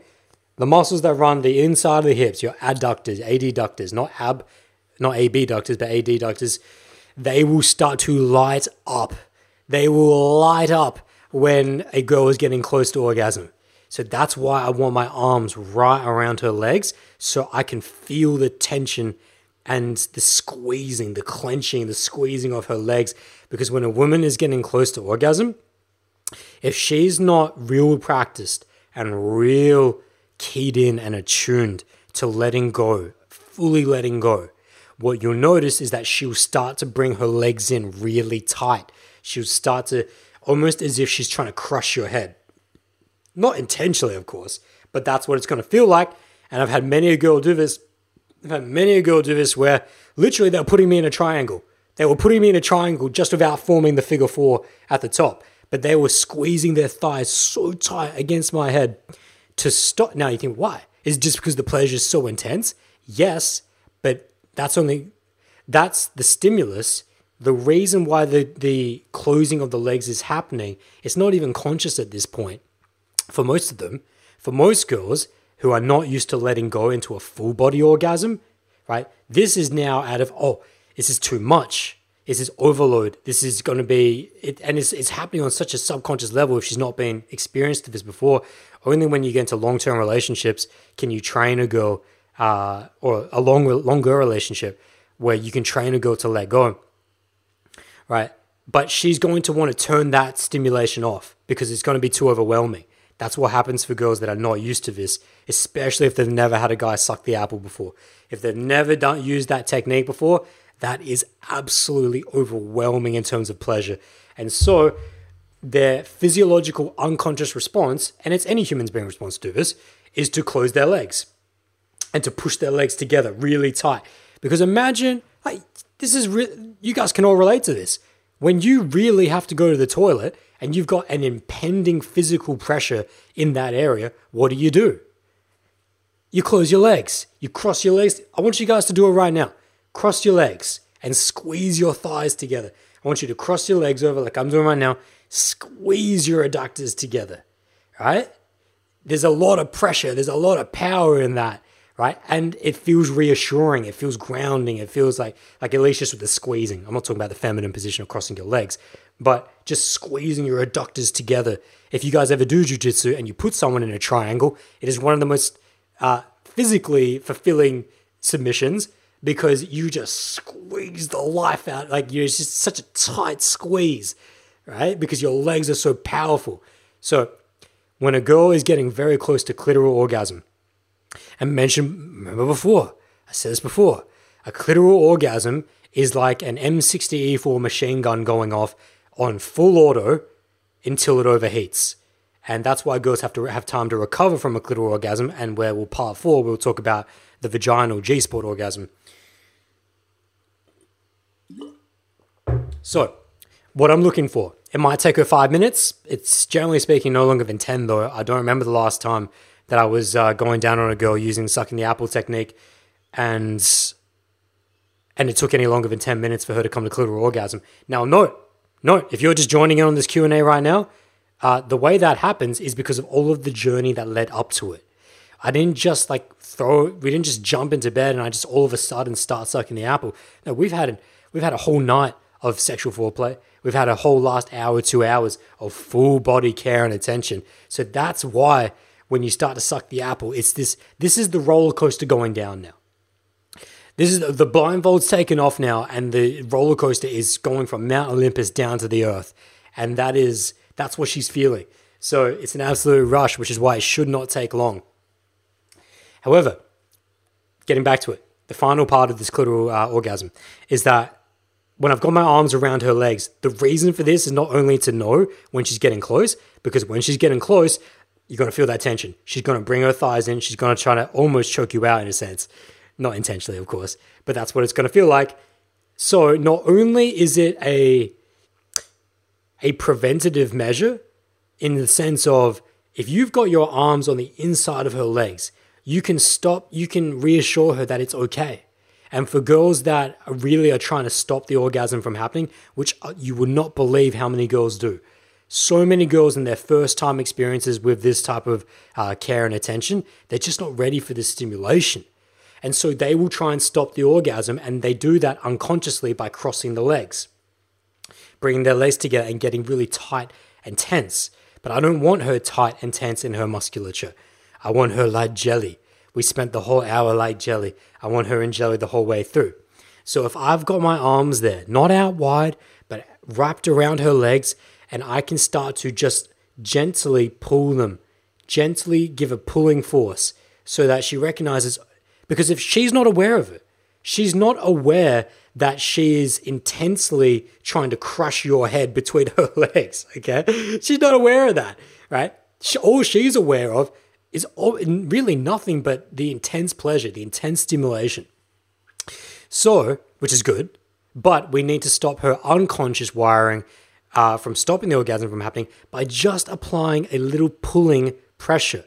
If you give her a little pulling pressure on the inside of the thighs, that'll wake her up for a moment and make her realize, oh shit, I was really fucking tight. I was really trying to crush his head between my legs. Okay? Now, she won't say that, most likely. I don't know a girl that would say that. But what often happens is that when you just give her that little signal of just, just give a little pulling, little pull as she starts to tense those legs, she'll relax them she'll relax them a little bit. Now, I will say this for some girls that have not had an orgasm in months, it doesn't matter what the hell you do. They're going to try and crush your head until it is dust, right? Until it is dust. And that's a good thing because they're getting overloaded by the stimulation. That's fine. But it does get in the way of a full body orgasm. She'll still reach orgasm, but not full body. So we'll get to that in a sec. Okay. So, but also, there, there is definitely. i have had a girl literally uh, squeeze so tight on my neck that I was lit, she was about to choke me out uh, with her legs in a triangle. Like not that she knew she was doing a triangle, but that's how tight she was pressing my head. And uh, so you've got to have your legs and your hands in there as well for yourself. but it's more to let her know that she can relax. That's the main reason. Now, another sign that you're doing because what are we on? We're just wrapping this up here and the most the things that my virgin son hypothetical needs to know is just the key signs of when she's approaching her full body orgasm and how to ramp it up when the time comes. So that's the first key. Thighs start to come in, she starts to pressure in with the thighs. That's key, check one. That means you're doing it right. That means that she's her t- stimulation, the pressure in that vagina is getting so in the clit, getting so intense. Now, next sign you'll get from her convulsions, hip convulsions. Have you guys ever, you should have, you bloody should have. If you haven't already, you better, you should be doing it right now. I can't do it right now because I'm doing a podcast.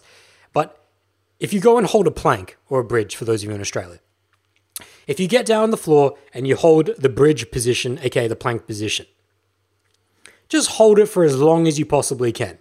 Hold it. When you start to reach your breaking point, what you'll notice is that in your lower back, particularly around your TA and hip area, you start to get uncontrollable shakes. You'll get these like quivers that go woo, woo, woo. And it's it's almost like imagine a large wooden beam inserted into the earth and someone has just put a gigantic 50 50 million ton square cubic block of steel just just on top of this little block of wood and then it's starting to shake. It's starting to, it's like, right? It's that, it's that convulsion. The best way of you feeling it is to get get down on the floor and do a bridge, a plank for max time. And when you get towards the end, in your lower back, particularly around your sacrum and around the front, just where your uh, intestines would be, uh, just around the front, just below your belly button, you're going to find you get you get uncontrollable shakes this is key too of when a girl's about to reach a full body orgasm. You're going to start to feel, so not only is the pressure from her legs there, but now as I'm sucking this apple, as I'm sucking this apple on her uh, clit, you're going to start to feel those shakes in her hips. They're going to start to go woo, woo. And that's how you know the full body orgasm is coming on and not just a regular orgasm. Now that her, because what is that, what's physiologically happening there is that the stimulation and the pleasure is getting so overwhelming that her core muscles, her transverse abdominis, which is what keeps all that down there together, they if they are starting to not fatigue is the wrong word, but they are starting to work overtime. They are starting to to control and contain the stimulation of what's going on with her clit to make sure that her internal organs don't just burst, right? They're having to do work. And so that's where that, just like in a bridge, that's where that stimulation, that shake is coming from. So you're going to start to notice this. Those shakes are going to come on. Now, what does she want to do? What does a girl want to do? And she's none of this is conscious at this point. It shouldn't be. If you're doing it right, none of this is conscious. What's a girl going to do when she starts to get those shakes? She's going to squirm. She's going to squirm. This is another huge indicator that she's coming on for the full body. Full body orgasm. She's going to squirm. She's going to squirm backwards up the bed, right? Which is going to feel like she's trying to get away, but she's not. She's just moving with the shakes. She's moving with the shakes. If you were to stop at that point, she would fucking yell at you. She would slap you with the face and go, What are you doing? Keep going. Keep going. So you're going to uh, get those shakes. You're going to feel those shakes. You're going to feel that squirm. And as she's moving in that squirm like motion up the up the back of the bed, again, the exact reason why you had your arms and I told you to put your arms around the inside of her thighs, that now you stop her from squirming back up and moving away.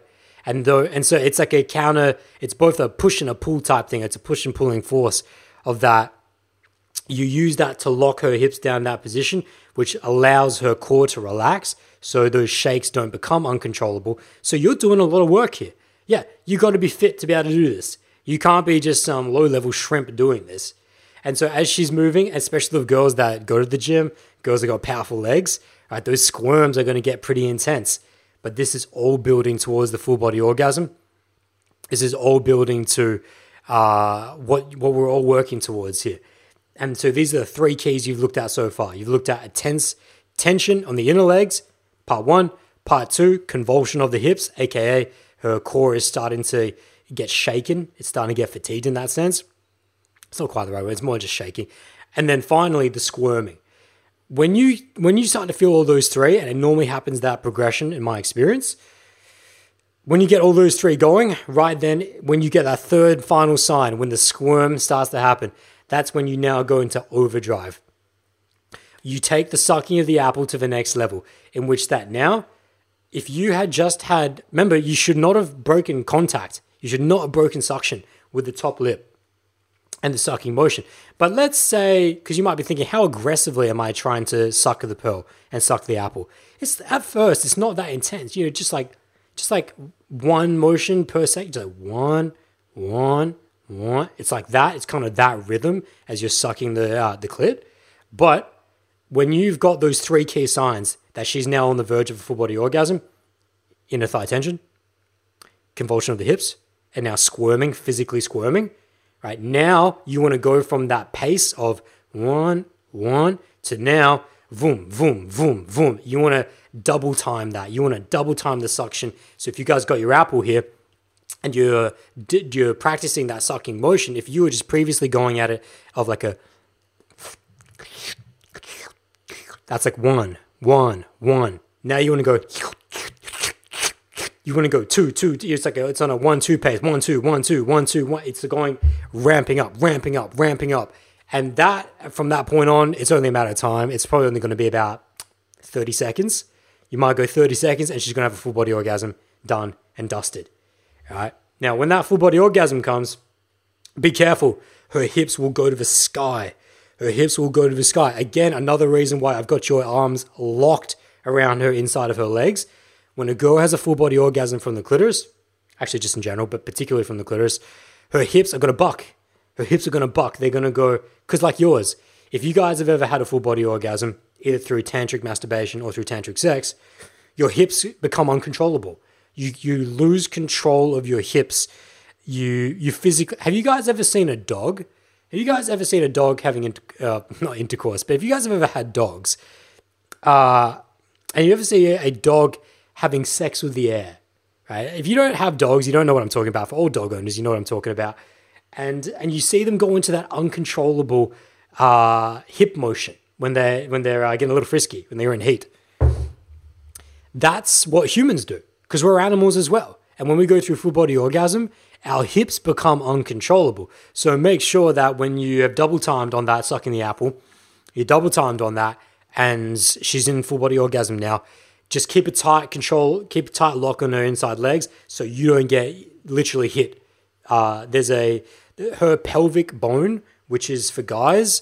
If you imagine the pelvic bone is like just, just, just, just before your penis would begin. There's a pelvic uh, bone there uh, that can hit you in the face and that can hurt. So keep a tight control on the hips as she's coming in. And that's all you really need to. Uh, all you really need to know. Do it. You can, of course, you can break suction once she's reached the full body, and the full body, you there's no not knowing. It's her body, her hips will become uncontrollable. She will be screaming out loud. Her hip, her head will be pressing back into the back of the bedpost, into the back of the pillow. Her fingernails are likely digging into your skull. If they weren't digging into your skull, she's probably got one digging in her neck and one digging in your neck. So, but most girls will increase their tension of their hands and just dig into something. Most girls will dig into your head, into your neck, uh, to just control what's going on here. Uh, in the back of your ears as well, girls, will love to grab on and control that when they're getting very close to full body orgasm. So be prepared for that. Um, if I missed anything here, no, that's really the summary of the clitoral orgasm. Uh, like I said before, there are many tactic, uh, techniques to uh, going through a clitoral orgasm. However, there's one that I've found that I've done my 10,000 reps with, which is sucking the apple. Right, you just need some practice with that. Go over this podcast if you haven't, uh, don't know what that means. Go back over this podcast, get yourself an apple, take a bite in, connection, vacuum, suck to the top, sucking motion like you're sucking the juices out over the direct center of her clitoris hood's still over. You don't need to pull the hood back. And then it's just a matter of time making sure you got the hands pinned around the legs, and then you're just reading. And when I say reading, all I mean is you're just being highly, highly aware of the three crit- critical signs that a full body orgasm is coming on. Number one, inattention of the thighs. She's trying to put you in a triangle, essentially, trying to squeeze your head uh, with her thighs, which means that she's trying to control the stimulation. Unconsciously, of course. Part two, uh, convulsions of the hips. You feel those quivers in her core. And then part three, the uh, squirming. When she starts to squirm back, lock it down, bring it in tight. Then, as soon as you get that key note that she's starting to squirm, that's when you double time your motions of the sucking of the apple. If you're only going one, one, one, then when you get that squirm, one, two, one, two, one, two, one, two, and then it's going to be probably about 30 seconds away, a minute away before she enters a full body orgasm break suction so you don't get your head hit, but keep control of her legs. Her hips are going to buck though; they will buck. Um, and that's really all it is for part three. Now we're going to move on to G spot stimulation, and we're going to move to the final part. The final part of this, which is uh, vaginal orgasm. This one won't take as long to do. The, the the Apple one just takes more because uh, you it's very hard to visualize. Like you have to really do it uh, to get a get a sense for it. So uh, I'm going to take a pause here and just say thank you to those of you up in this live chat. Really appreciate you being here. Drop a thumbs up down below if you join this content. I will get to your questions in good time. Uh, so you can drop your questions down below. Racing, drop the super chat, so I'll address that first when the time comes. But we've just got one more section to go, and that's the uh, the G spot. Oh yeah, that's the final thing I want to talk about with the clit. I mentioned before that once a girl has a full body clitoral orgasm, you need to chill then.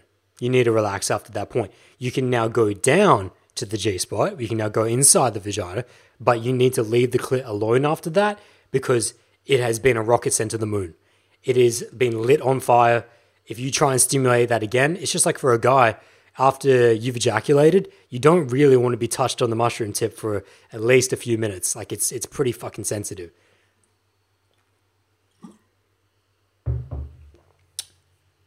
Okay. So, so with that being said, let's move on to part four. let's say now that uh, 15 year old uh, virgin hypothetical son is uh, is uh, giving her some time. She's got her. She's come back to this universe. She's come back to this reality after that clitoral orgasm, and he goes, "Hey, hey, uh, let's keep going. Let's stay there. Let's stay here for a minute. Let's enjoy ourselves a minute here."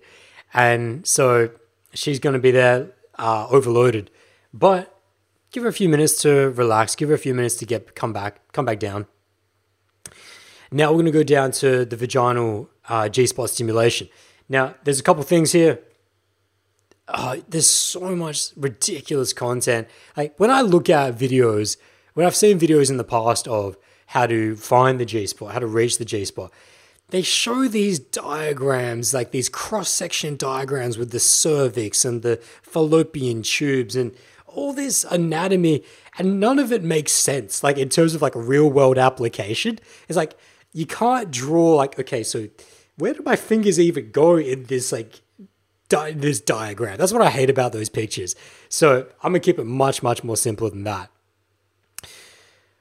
Always start with one finger, uh, primarily because generally speaking, after a clitoral orgasm, this okay. There's two contingencies. There's two plans here. If you didn't do the clitoral uh, well, it's actually it applies to both. If you didn't go through a clitoral orgasm with her first, didn't take her there first, always start with one finger because she's not warmed up for it yet. And uh, we want to ease her mus- musculature, ease her musculature into this into this uh, G spot orgasm.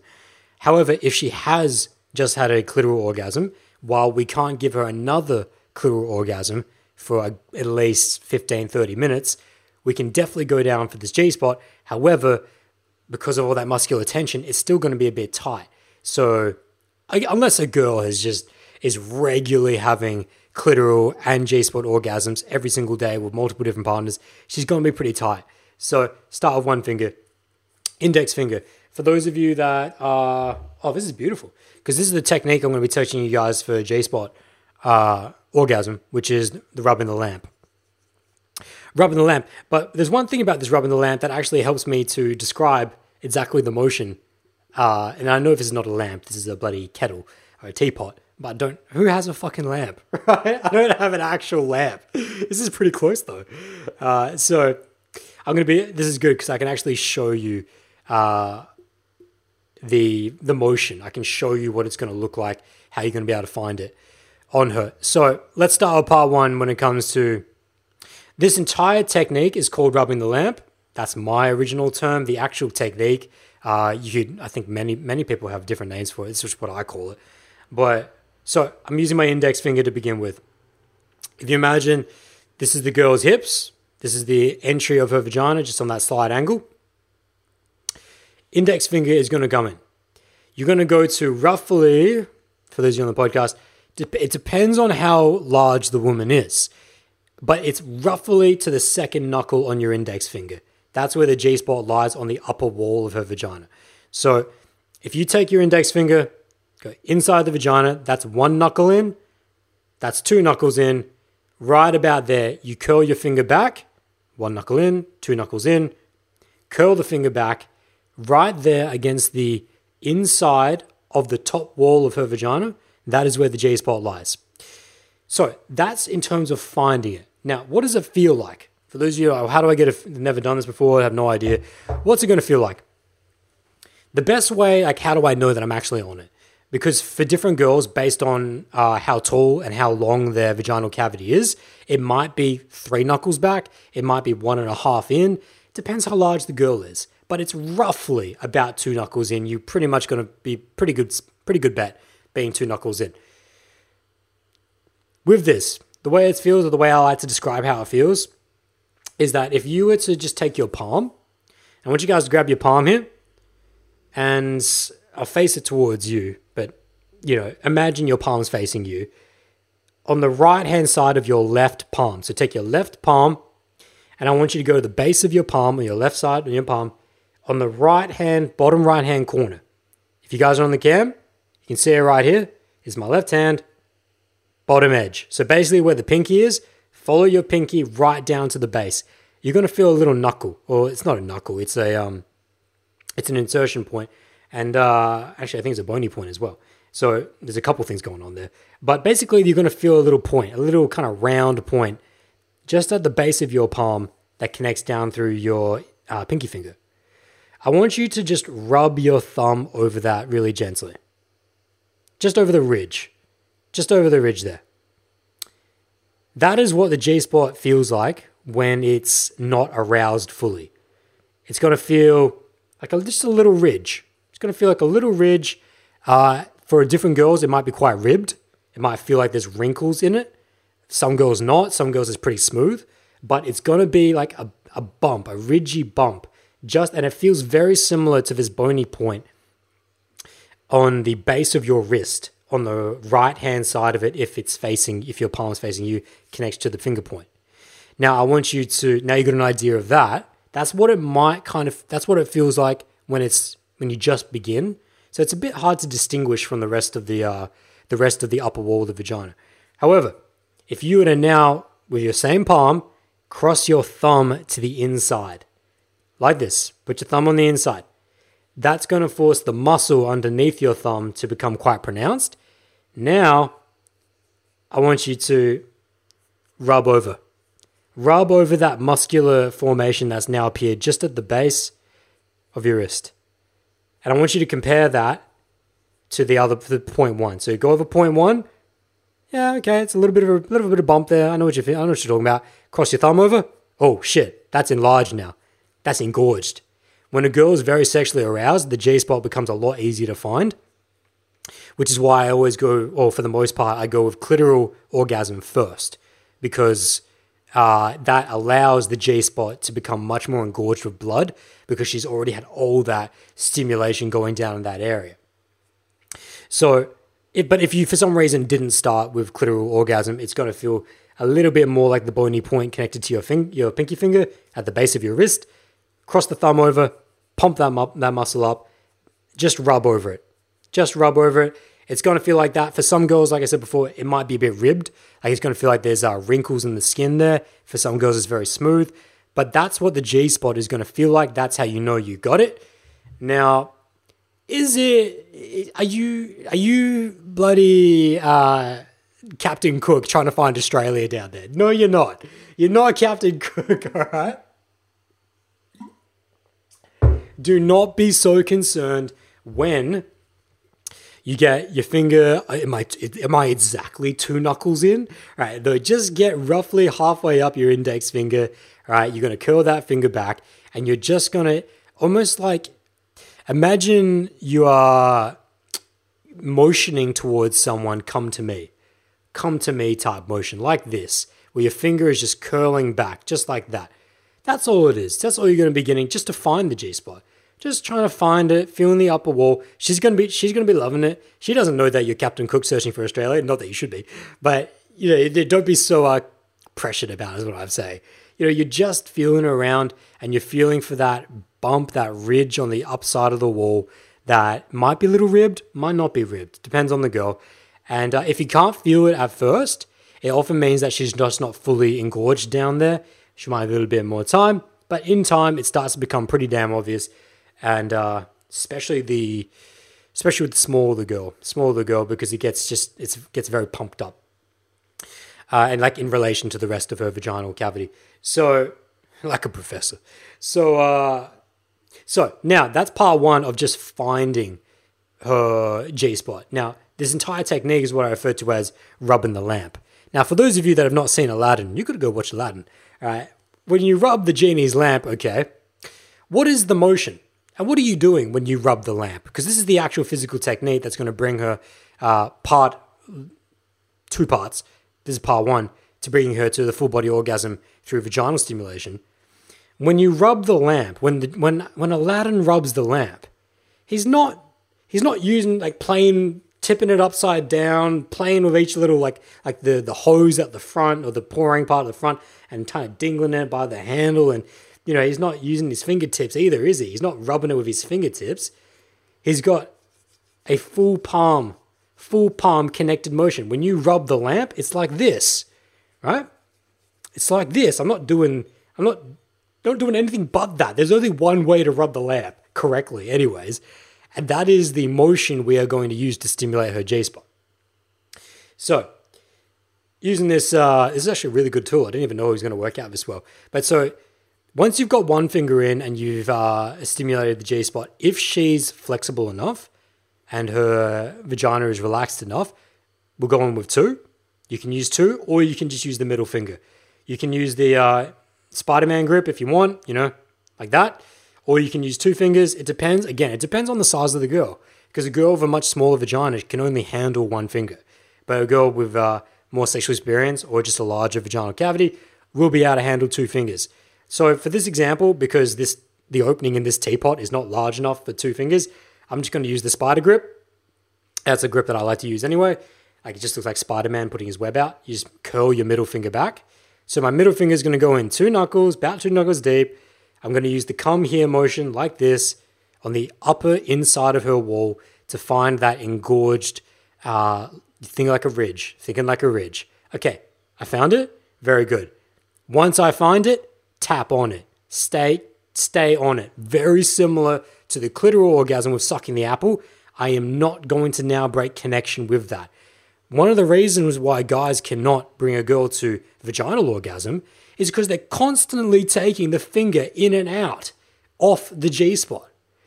We don't want that. We want full connection the entire time. This is again the building of a roller coaster. If you take your finger off the G spot, that allows the pressure to go down, that allows the stim to go down. So once you find that G spot, now again, I really, I really, uh, if you, even if you don't think you have it, sometimes you think you might not have it. Just watch her. Just watch her.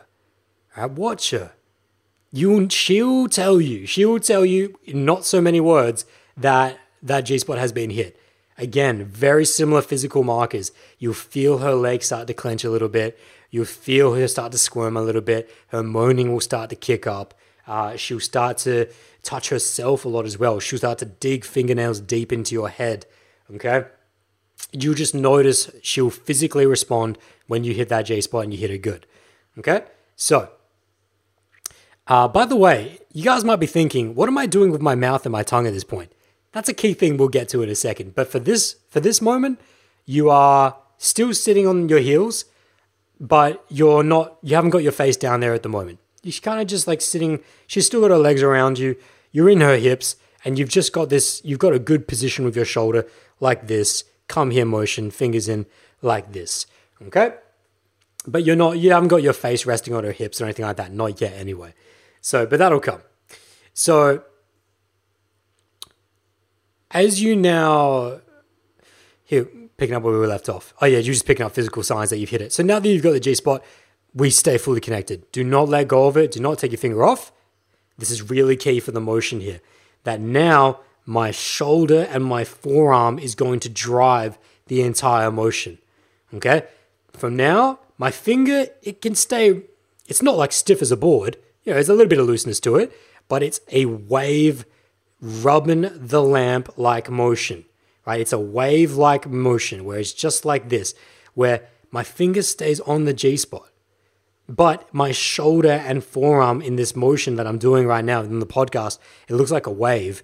That is the motion, right? And as long as you stay connected on that G spot, it just provides a thousand times not only the leverage point, but a thousand times the pressure, right? And you can control the pressure so much more you won't get fatigued as quickly because if you're just using your wrist, if you're just wristing the G spot, you are going to get a sore wrist.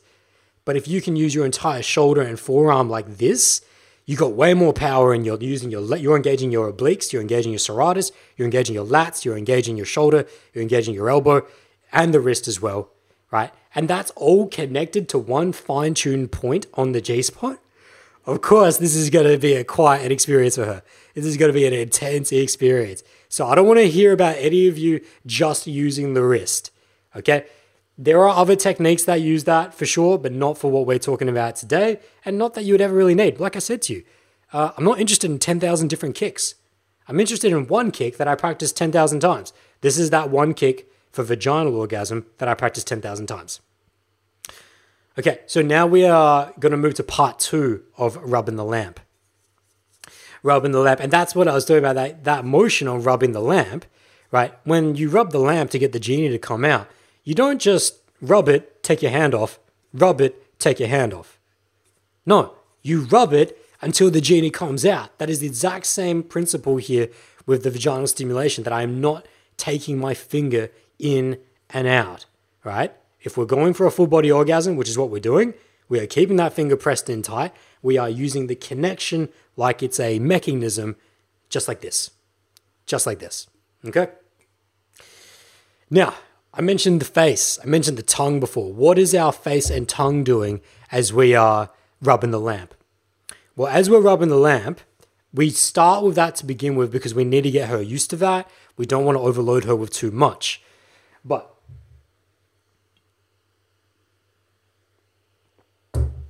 But we now draw a separation between, well, it's not a separation, but there's two ways you can go with this. Do you want her to squirt or not? Do you want to take her down the path of squirting or not? If you just want to uh, stay with the G spot and uh, just go with the G spot orgasm, you don't have to do anything with your tongue or anything with your face at this point. Uh, you don't have to. You don't even have to. You have to touch her clit at all at this point. Her clit at all at this point. Just rubbing the lamp, right, done in this way, is more than enough to achieve a full body orgasm. Uh, just through that. However, and then, and then again, you're just looking through the three signs. You're looking through tightness in the thighs, you're looking through convulsions in the hips, and then you're looking through the uh, squirming of her body. Right? And you just keep going to that. Goes when you hit the third sign, when you hit the third tick of her squirming, you take your motion from one motion, like from one per one, one for one, to now two one. So one, two, one, two, one, two. Uh, but you don't need to do that until you hit that squirming. So that might take her about five minutes or so, depending on the girl. However, if you would like to bring her to a squirting full body orgasm, you will now need to get your tongue and mouth involved. And this is my favorite. This is my favorite. So,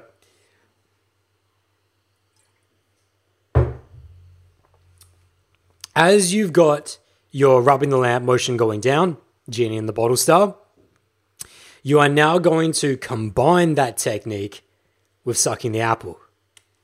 Yes, sir. Yes, sir. All the stuff that you had just learned on sucking the apple, you thought, oh, that was only applicable to that. No, this is a prerequisite. This is a prerequisite. Now, there's some things I should say here before we talk about squirting, which is this. If a girl has never squirted before, uh, you need to guide her through it.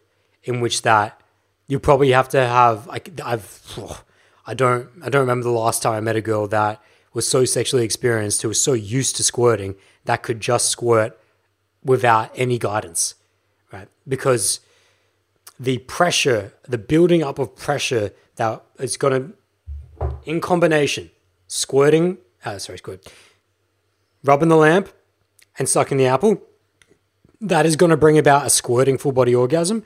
And if she has never done that before, she's going to hold it in.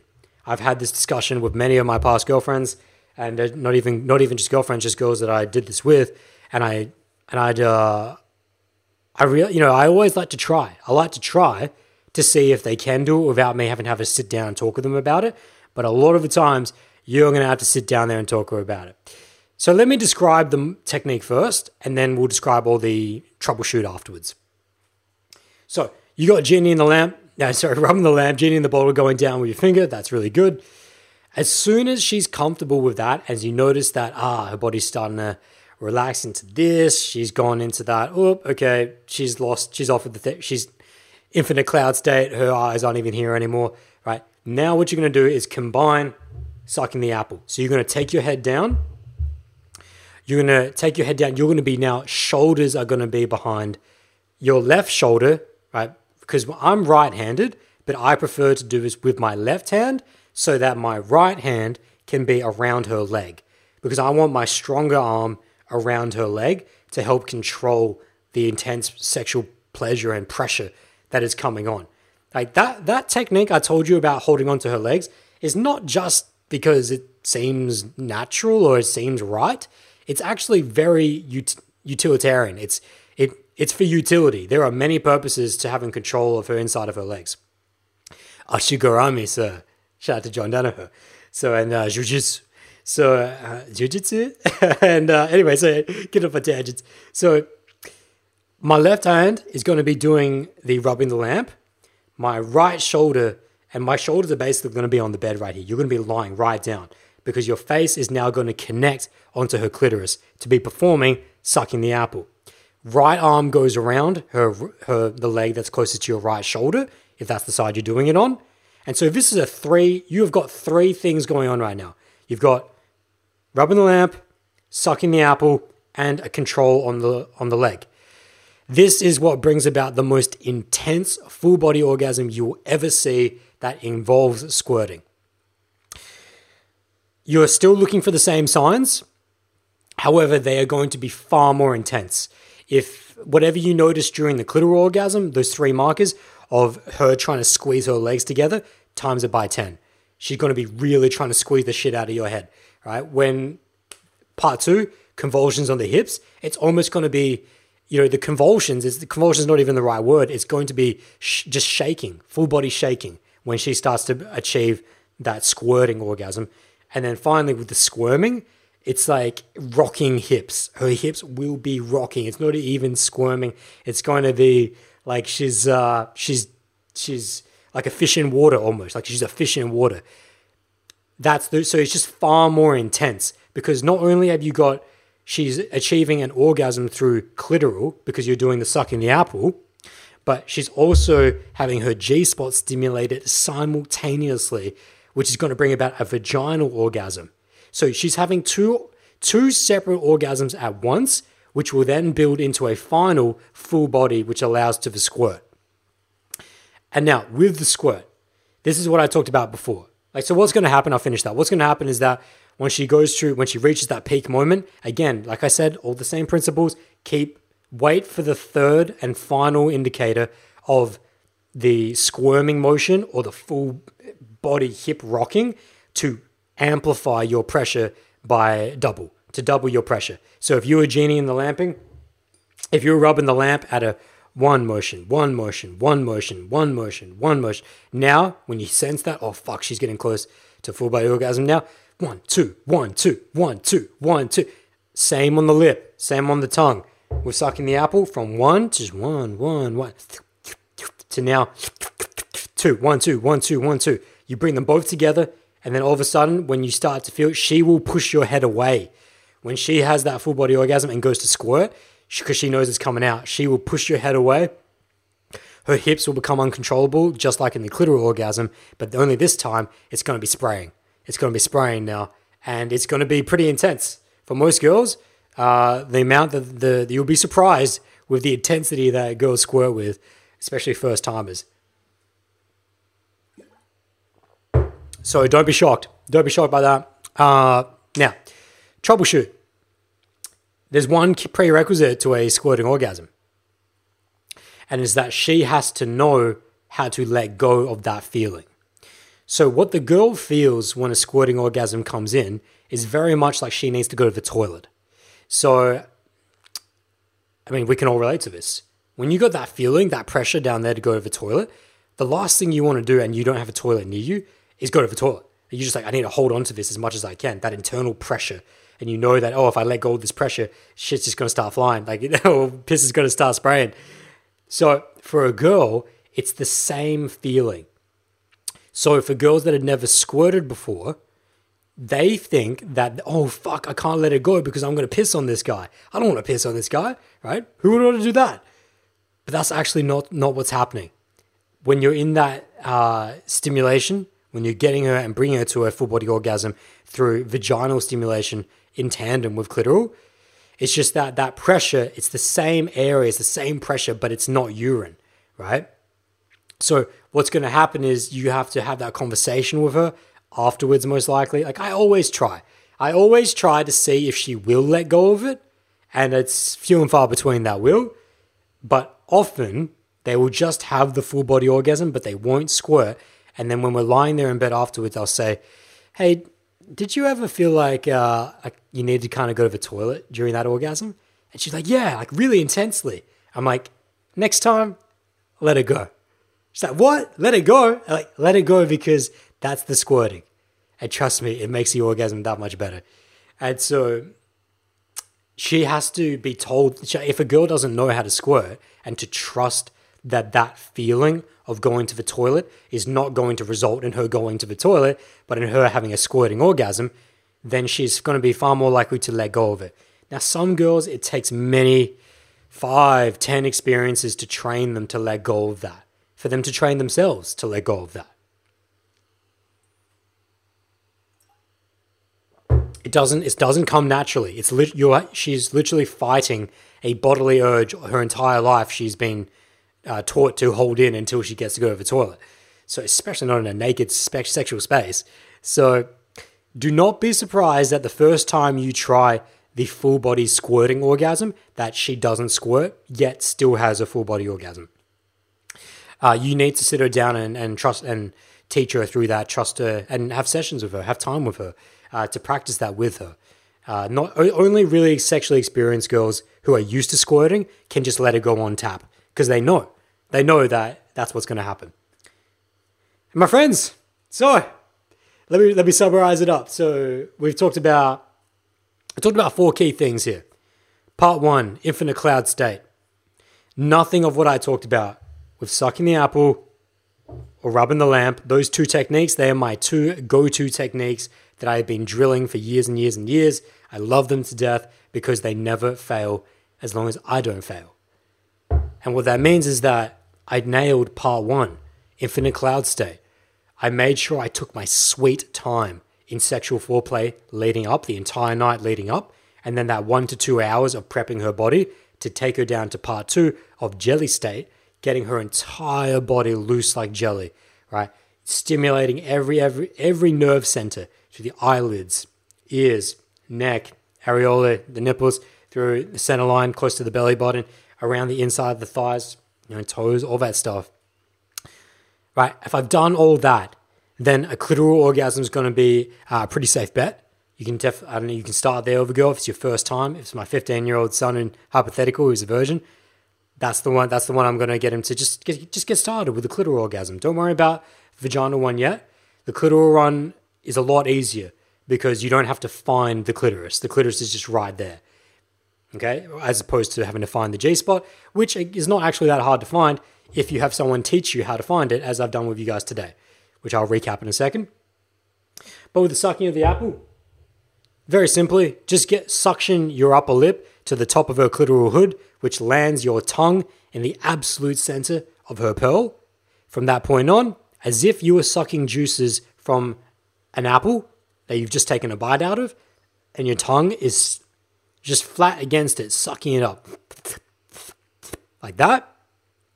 Uh, you maintain that connection, that vacuum to her clitoris, then that's going to be lights out for her in five minutes. Make sure both of your arms are around her legs to help control her pressure, to help alleviate her pressure so she can let go into the orgasm. You're looking for three key signs. Part one, uh, key sign number one, that she's on the verge of a full body orgasm. Her inner thigh pressure will start to crush your head. That's good. Part two, convulsion of the hips. Her core will start to shake. Part three, squirming of the body because it's just getting too intense. When you hit Part three, that is when you double time your action. So you're squirting, you're sucking of the apple. You'll double time that. And then th- all of those same principles apply to uh, part four, which is the second technique for vaginal orgasm, which we've just gone over, which is rubbing the lamp. And uh, if you don't want to go for the squirting, you don't have to combine the two techniques. Just using rubbing the lamp is more than enough on the G spot to bring about vaginal orgasm. But if you want to combine the two, it is an absolute experience. It is absolute magic. It is absolute magic. And uh, listen, guys, I said uh, the credentials. I remember the first time, uh, not the first time, not the first time. No, I'm not sure why I said the first time. I still remember the first time actually, but that's not this story. With this story, I remember being in the uh, I think I've mentioned this to you guys before. I don't think I've done the actual story, but the mansion pool. I was in a mansion with a girl, not my mansion, but her man, her friend's mansion. She stayed in the guest house, and uh, I took her through the combined, combined sucking the apple and rubbing the rubbing the lamp. Uh, it was our first time together though, so I didn't expect her to squirt, but I wanted to see if she would. But anyway, she achieved both clitoral and vaginal orgasm and got sent to the next fucking moon. She got took it taken to a different place, and we're lying there in bed afterwards, and she says to me, "So is this what you teach guys?" And that's when I knew this is money, because I I told her we've only had a couple like one or two days together, and I told her roughly what I do. You know, I'm coaching coach guys in uh, self cultivation, and social dynamics, and it was after that that uh, that experience of her that she we were lying there in bed and she goes, "So is this what you teach guys?" And uh, I don't know this is this is all you need. I'm like this, is, and from that point on, it's like I don't need to train any other techniques. Not that you, it's not good to try other things, but if I'm looking for go tos, that's all I'm. You know, if you're in a relationship, yeah, try absolutely everything. But if you're in a first time experience, sexual experience of a girl, you don't want to be experimenting with new shit that has not been test trialed with new girls. You know, get a few dates, get a few sexual experiences in, use the tried and tested to begin with, so that builds trust and it also builds the confidence in her that you know what you're fucking doing. And uh, yeah, so I, I've uh, I told you guys at the beginning of this podcast that this is actually seminar content. This is a seminar type of seminar I was planning to do, and uh, you know I could very easily, as you see, I've got no notes here. There's no notes. I'm just standing up and talking because this is just shit I've drilled. This shit I know. And if you were to give me 20 girls and 20 guys in a straight, give me a workshop room, I'll guarantee that I can teach every single one of those guys to bring every single one of those girls to both vaginal and clitoral orgasm. Now, of course, that's a hypothetical. It's not going to happen if you're just in a room together like that. But if I was to get them individually, for sure, absolutely, because this is this is how much confidence I have in it. If you do this correctly, it's never not worked. The only time it doesn't work is when you don't work which means that you fucked up the sexual foreplay leading up. She was not in infinite cloud state, she was not in jelly mode, and you went to the hoop too quickly and you weren't reading the woman in front of you. That's the only time she won't reach a full body orgasm, and in which case that's on you, not on her. So you got to go back and look on that. My friends, that wraps up this absolute uh, session. However, we got Q and A now. However, we've just gone over two hours. What an absolute, uh, what an absolute session yeah, I can't believe this shit's for free. but we, hey, we got we got right up in here. I, I, actually I was thinking about making this an even an ebook and uh, and doing seminars on it as well because it's really important. You should be taught this in, in high school. This is what they should be teaching you at sex ed, not how to put a condom in a banana, but this this play this video at sex ed. That's what they should be doing. So uh, I'll happily do it. I'll happily do it. You guys work for a high school. Let, let me sit down with your principal and I'll I'll do I'll talk about this shit. I would happily give this as a seminar to year eights, nines, tens in uh, sex ed. Happily. Um, okay, so my friends, we're now going to jump into the Q and A section. However, unlike last week where I had to dip out at eleven thirty, I've got a half. Ooh, yes, I've got half an hour. Uh, 25. I'll call it 25 minutes. I got 25 minutes for Q&A here. Uh, of course, the first question is based on an actual question from you guys. Shout out to Justin Bediaco, who was very persistent in getting me to address this topic. So uh, thank you, Justin. And now I'm going to address the first super chat, which is from Ray Singh, who donated 20 uh, donated five dollars New Zealand. So grateful. Thank you so much, Ray. And if there's time for any questions after that, I'll get them. Otherwise, super chat option is available, and uh, we'll go with that. So uh, Ray's question was.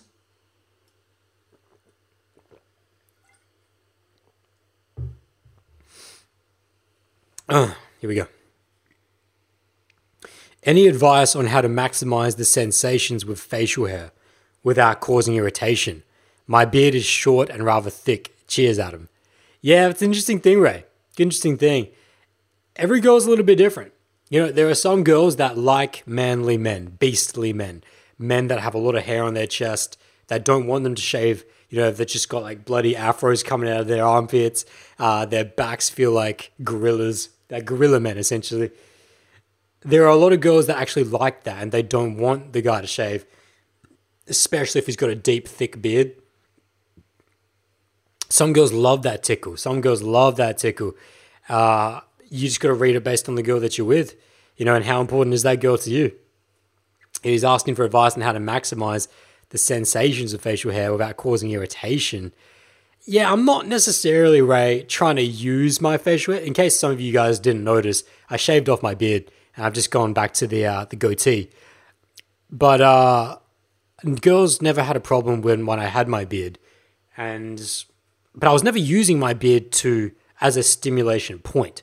I was never trying to rub my beard on her. I'd never use my goatee to rub my uh, beard on her. It's not really a stimulation tech, uh, tool. The tools that I've given you guys in this podcast is the pads of your fingertips, the tip of your tongue, point of your nose as well. The point of your nose is a great tool to use around her uh, as you're touching her. Uh, your lips, of course, your lips, pads of the fingers, lips, tips of the tongue. Uh, yeah, those those are the main points you'll use. I wouldn't be using facial hair uh, to be maximizing sensation. But to your question, if it's causing irritation for the girl, then you just want to weigh up am I in a long term relationship with this girl and I want her to stay around? Well, I might have to make a sacrifice and shave that beard down. Right? That's a sacrifice you can think about. If it's just like one night stand or a girl you're in a casual relationship with, hey, if you're not too concerned of it, then let me say this though, because Ray donated super chat. This I'll give him a little bit extra value here. If your face is not soaking wet at the end of going down on a girl, you haven't done it right.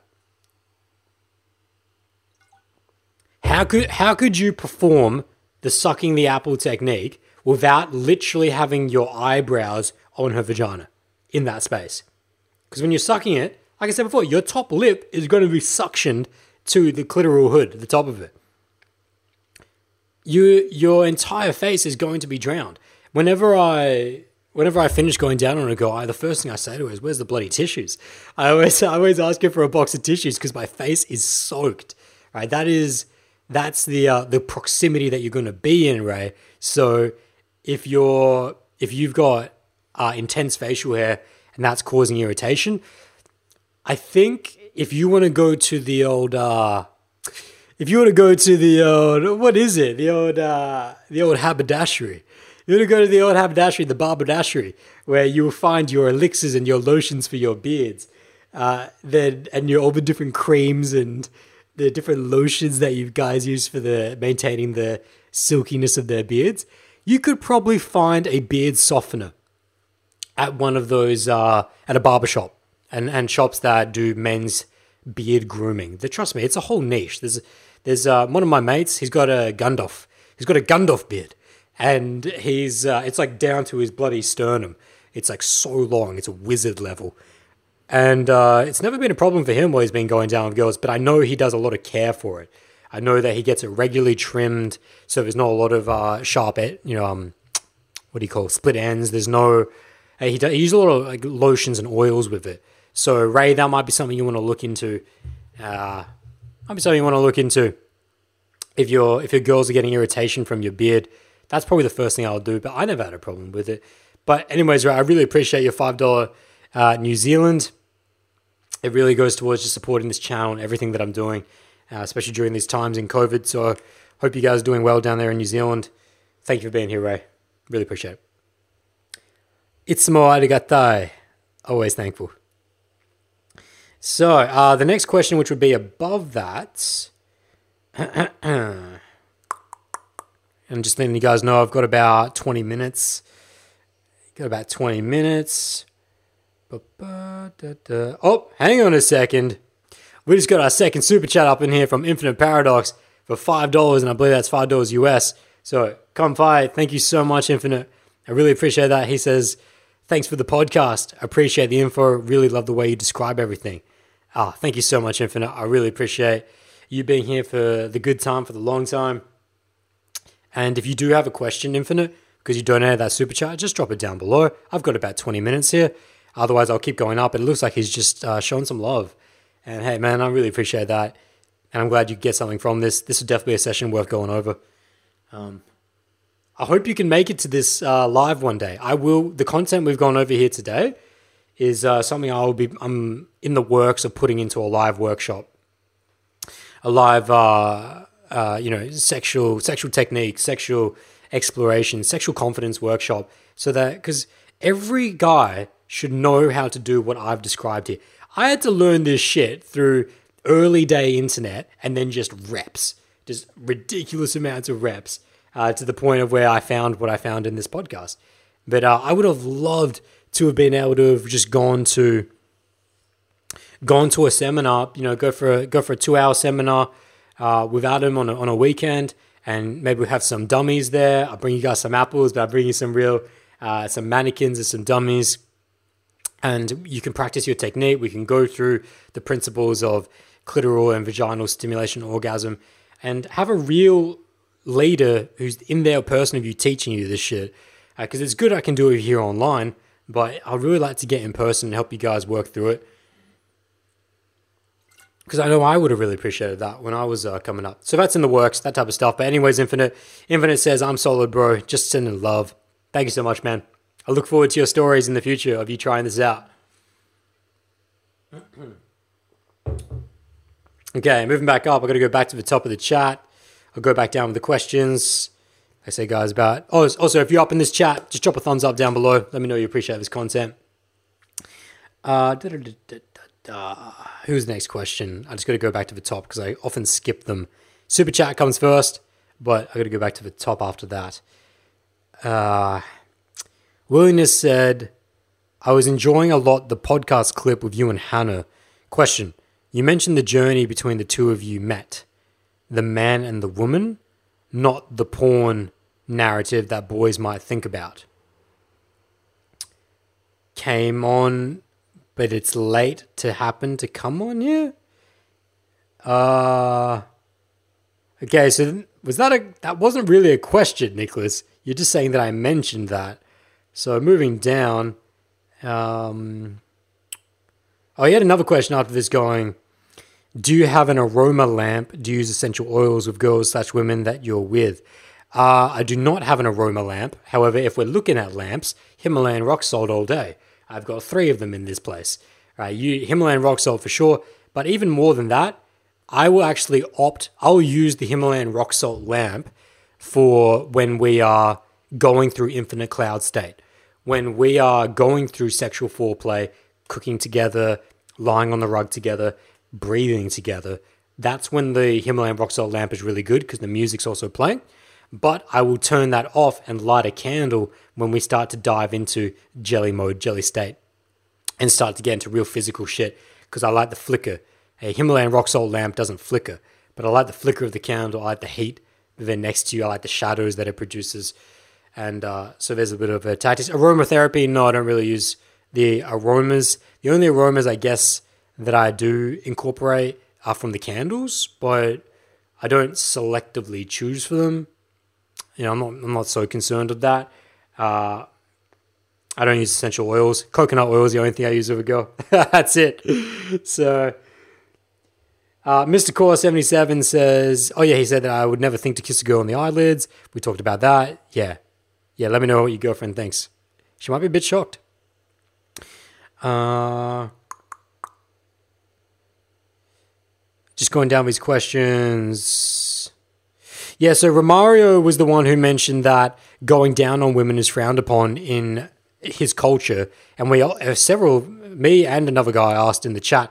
T- several of us asked what culture you're from, and he said the Caribbean, Jamaican, and sorry guys if the internet's a bit choppy. YouTube's just telling me that. Just blame it on the Australian internet. Uh, so hey, listen, man. If that's your culture, that's your culture. But I would not I would not generalize so much. I would not generalize and say that all Jamaican women don't like having men going down on them. You know, I would explore with each individual girl that I'm with. I would see what she likes. If she doesn't like me going down on her, then that's fine, right? But don't don't block things off before you've even given them a chance. Wide sweeping statements and buying into it because it might be a general stereotype. I'm not denying the stereotype, but I would be very cautious of buying into wide sweeping generalizations before reading the girl in front of me. Right? Her tastes, her desires, what she wants in the bedroom mean more to me than anything else. Uh,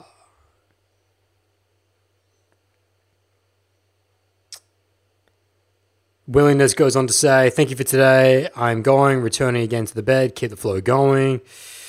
Carrie Angel. Carrie Angel had a question. Carrie Angel 28 says, Do guys go down on any woman or are they selective? Well, listen, Carrie, as long as she's clean, she's good. Huh? As long as it's clean. The only woman that I wouldn't go down on with, like you, you might be thinking about, they're selective about, she might be talking about race actually.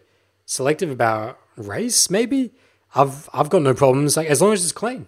As long as she's clean. As long as it's not uh, absurdly, you know, because if a girl's got a really sticky box, right, her box smells real bad, well, what is smell? Smell comes from bacteria, which means that she hasn't been keeping it clean, or she's just come from doing something like working out, or she's been at the club and she's got a lot of sweat and a lot of bacteria building down there.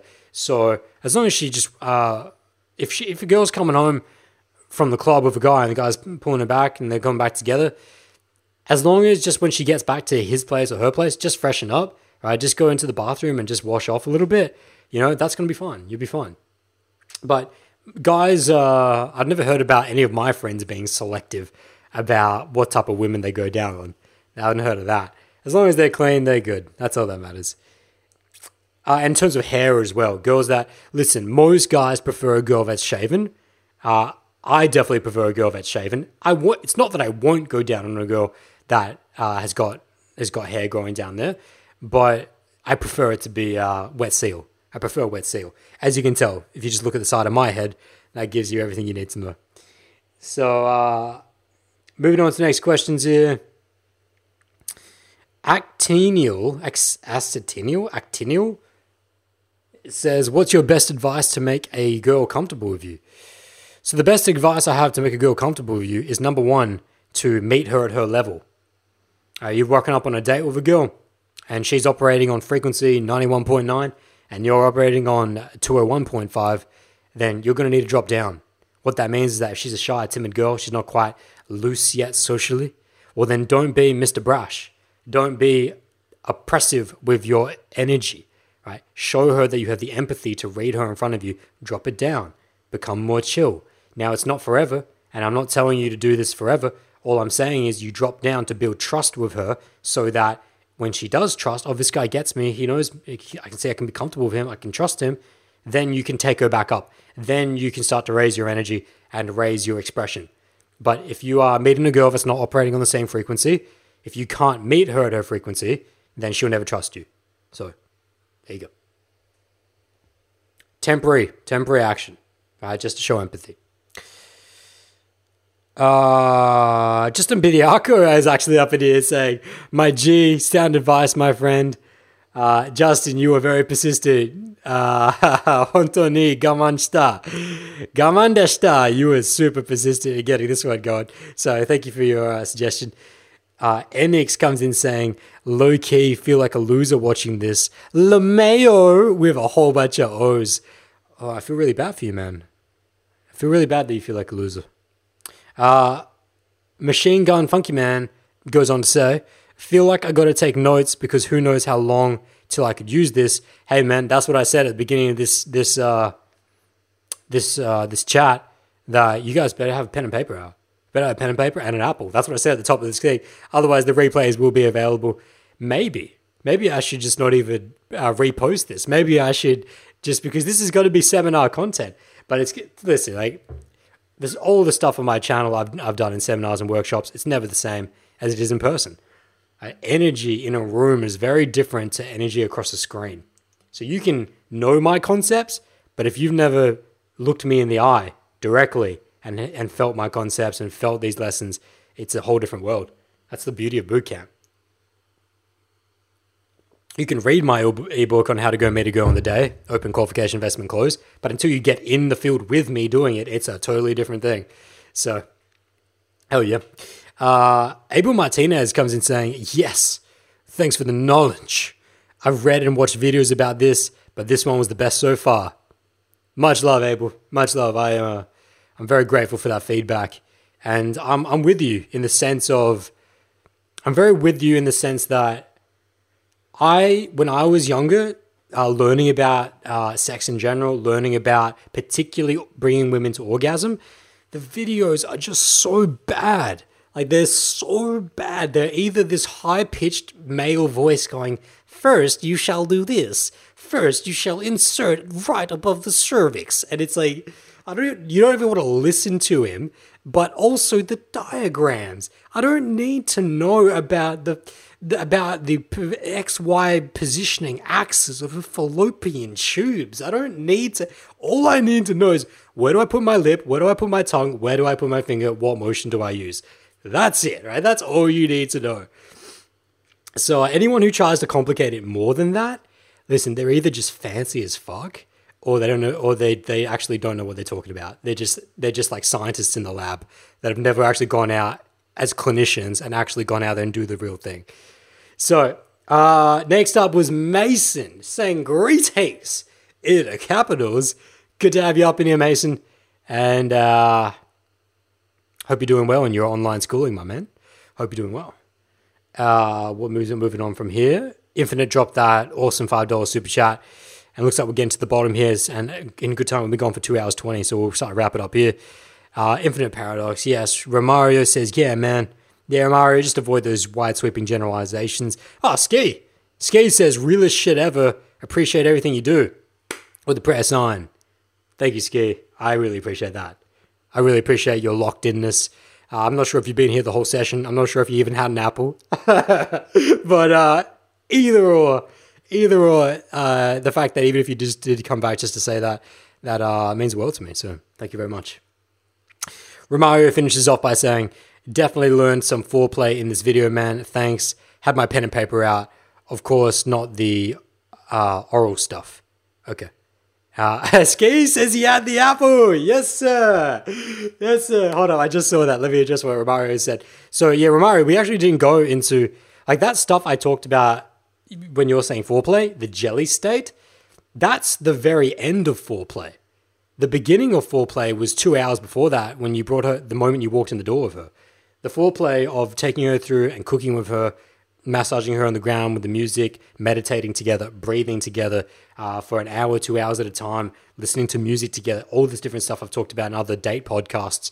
Um, that is the real foreplay. The jelly state foreplay, which I talked about in this podcast, is just the physical getting her body to physically come down. Because the infinite cloud state, I didn't actually talk about. All that other stuff I just talked about was how you get to infinite cloud state. So, but yeah, listen, Romario, when you get out of the Caribbean and, Jama- and Jamaica and you meet, meet girls that I've, I've been with, no, I've been with a Jamaican girl before. You know, a couple Jamaican girls, and they were fine for me to go down on them. But they were Jamaican girls in Australia. So, yeah, maybe there's some cultural difference.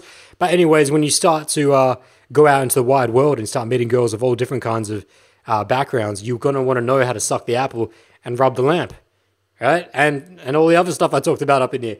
So uh, always can you can always come back. So we're gonna wrap this up, my friends. This has been an absolute session. If you uh, did enjoy this content, please drop a thumbs up on this YouTube video. Drop me a comment as well in post. If you guys are on the podcast right now, listening to it in post, you can drop any follow up questions. I'll come back and answer them. And and yeah, we've got a lot of big things coming. If you haven't sold, signed up to the Bold Sip, which is my free weekly email newsletter, there's a free article every week on social dynamics and all the social dynamics and all the other uh, cool shit I'm up to. You can sign up for free at boldojo.com. You can also get my ebook, Skype coaching, bootcamp bookings, all through boldojo.com. And the guided meditations, my first album of guided meditations will be coming out uh, probably within about three weeks, maybe, maybe three to four weeks. We've uh, hit a milestone though. All five tracks have now been composed. It's about an hour's worth of content. Uh, but I've got a lot of refining to do, so that's coming up. But anyways, you can all stay up to gram, uh, stay up to date with me on the gram at ooitang1, double tang1 on Instagram. And with that being said, I wish you guys the absolute best in your journeys. Much peace and much joy.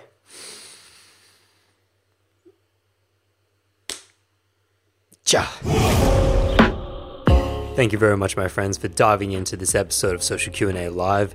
I'd love to have you in the live sessions actually. So if you can make it, generally speaking, most Fridays at 10 a.m. Australian Central Daylight Time, which is just Adelaide, South Australia. for the foreseeable future, you can join in on these live sessions and get your questions answered live. The best place to connect with me outside of these podcasts and outside of YouTube is on Instagram at Ooitang1, spelt O O I T A N G 1. Slide me any DMs there, personal context. You can also shoot me an email at boldojo.com, which is, of course, what this podcast is brought to you by. If you guys would like to pick up my ebook, Crash Course to Kick-Ass Day Game, book one on one Skype coaching, or go for that deeper level Day Game Foundations Bootcamp, all available to you by boldojo.com. And finally, if you would like to send a little something back and just support this channel, support this podcast and everything that I'm doing here, you can do so by donating through the PayPal link, which is paypal.me forward slash ADAMOOI, or also directly through boldojo.com.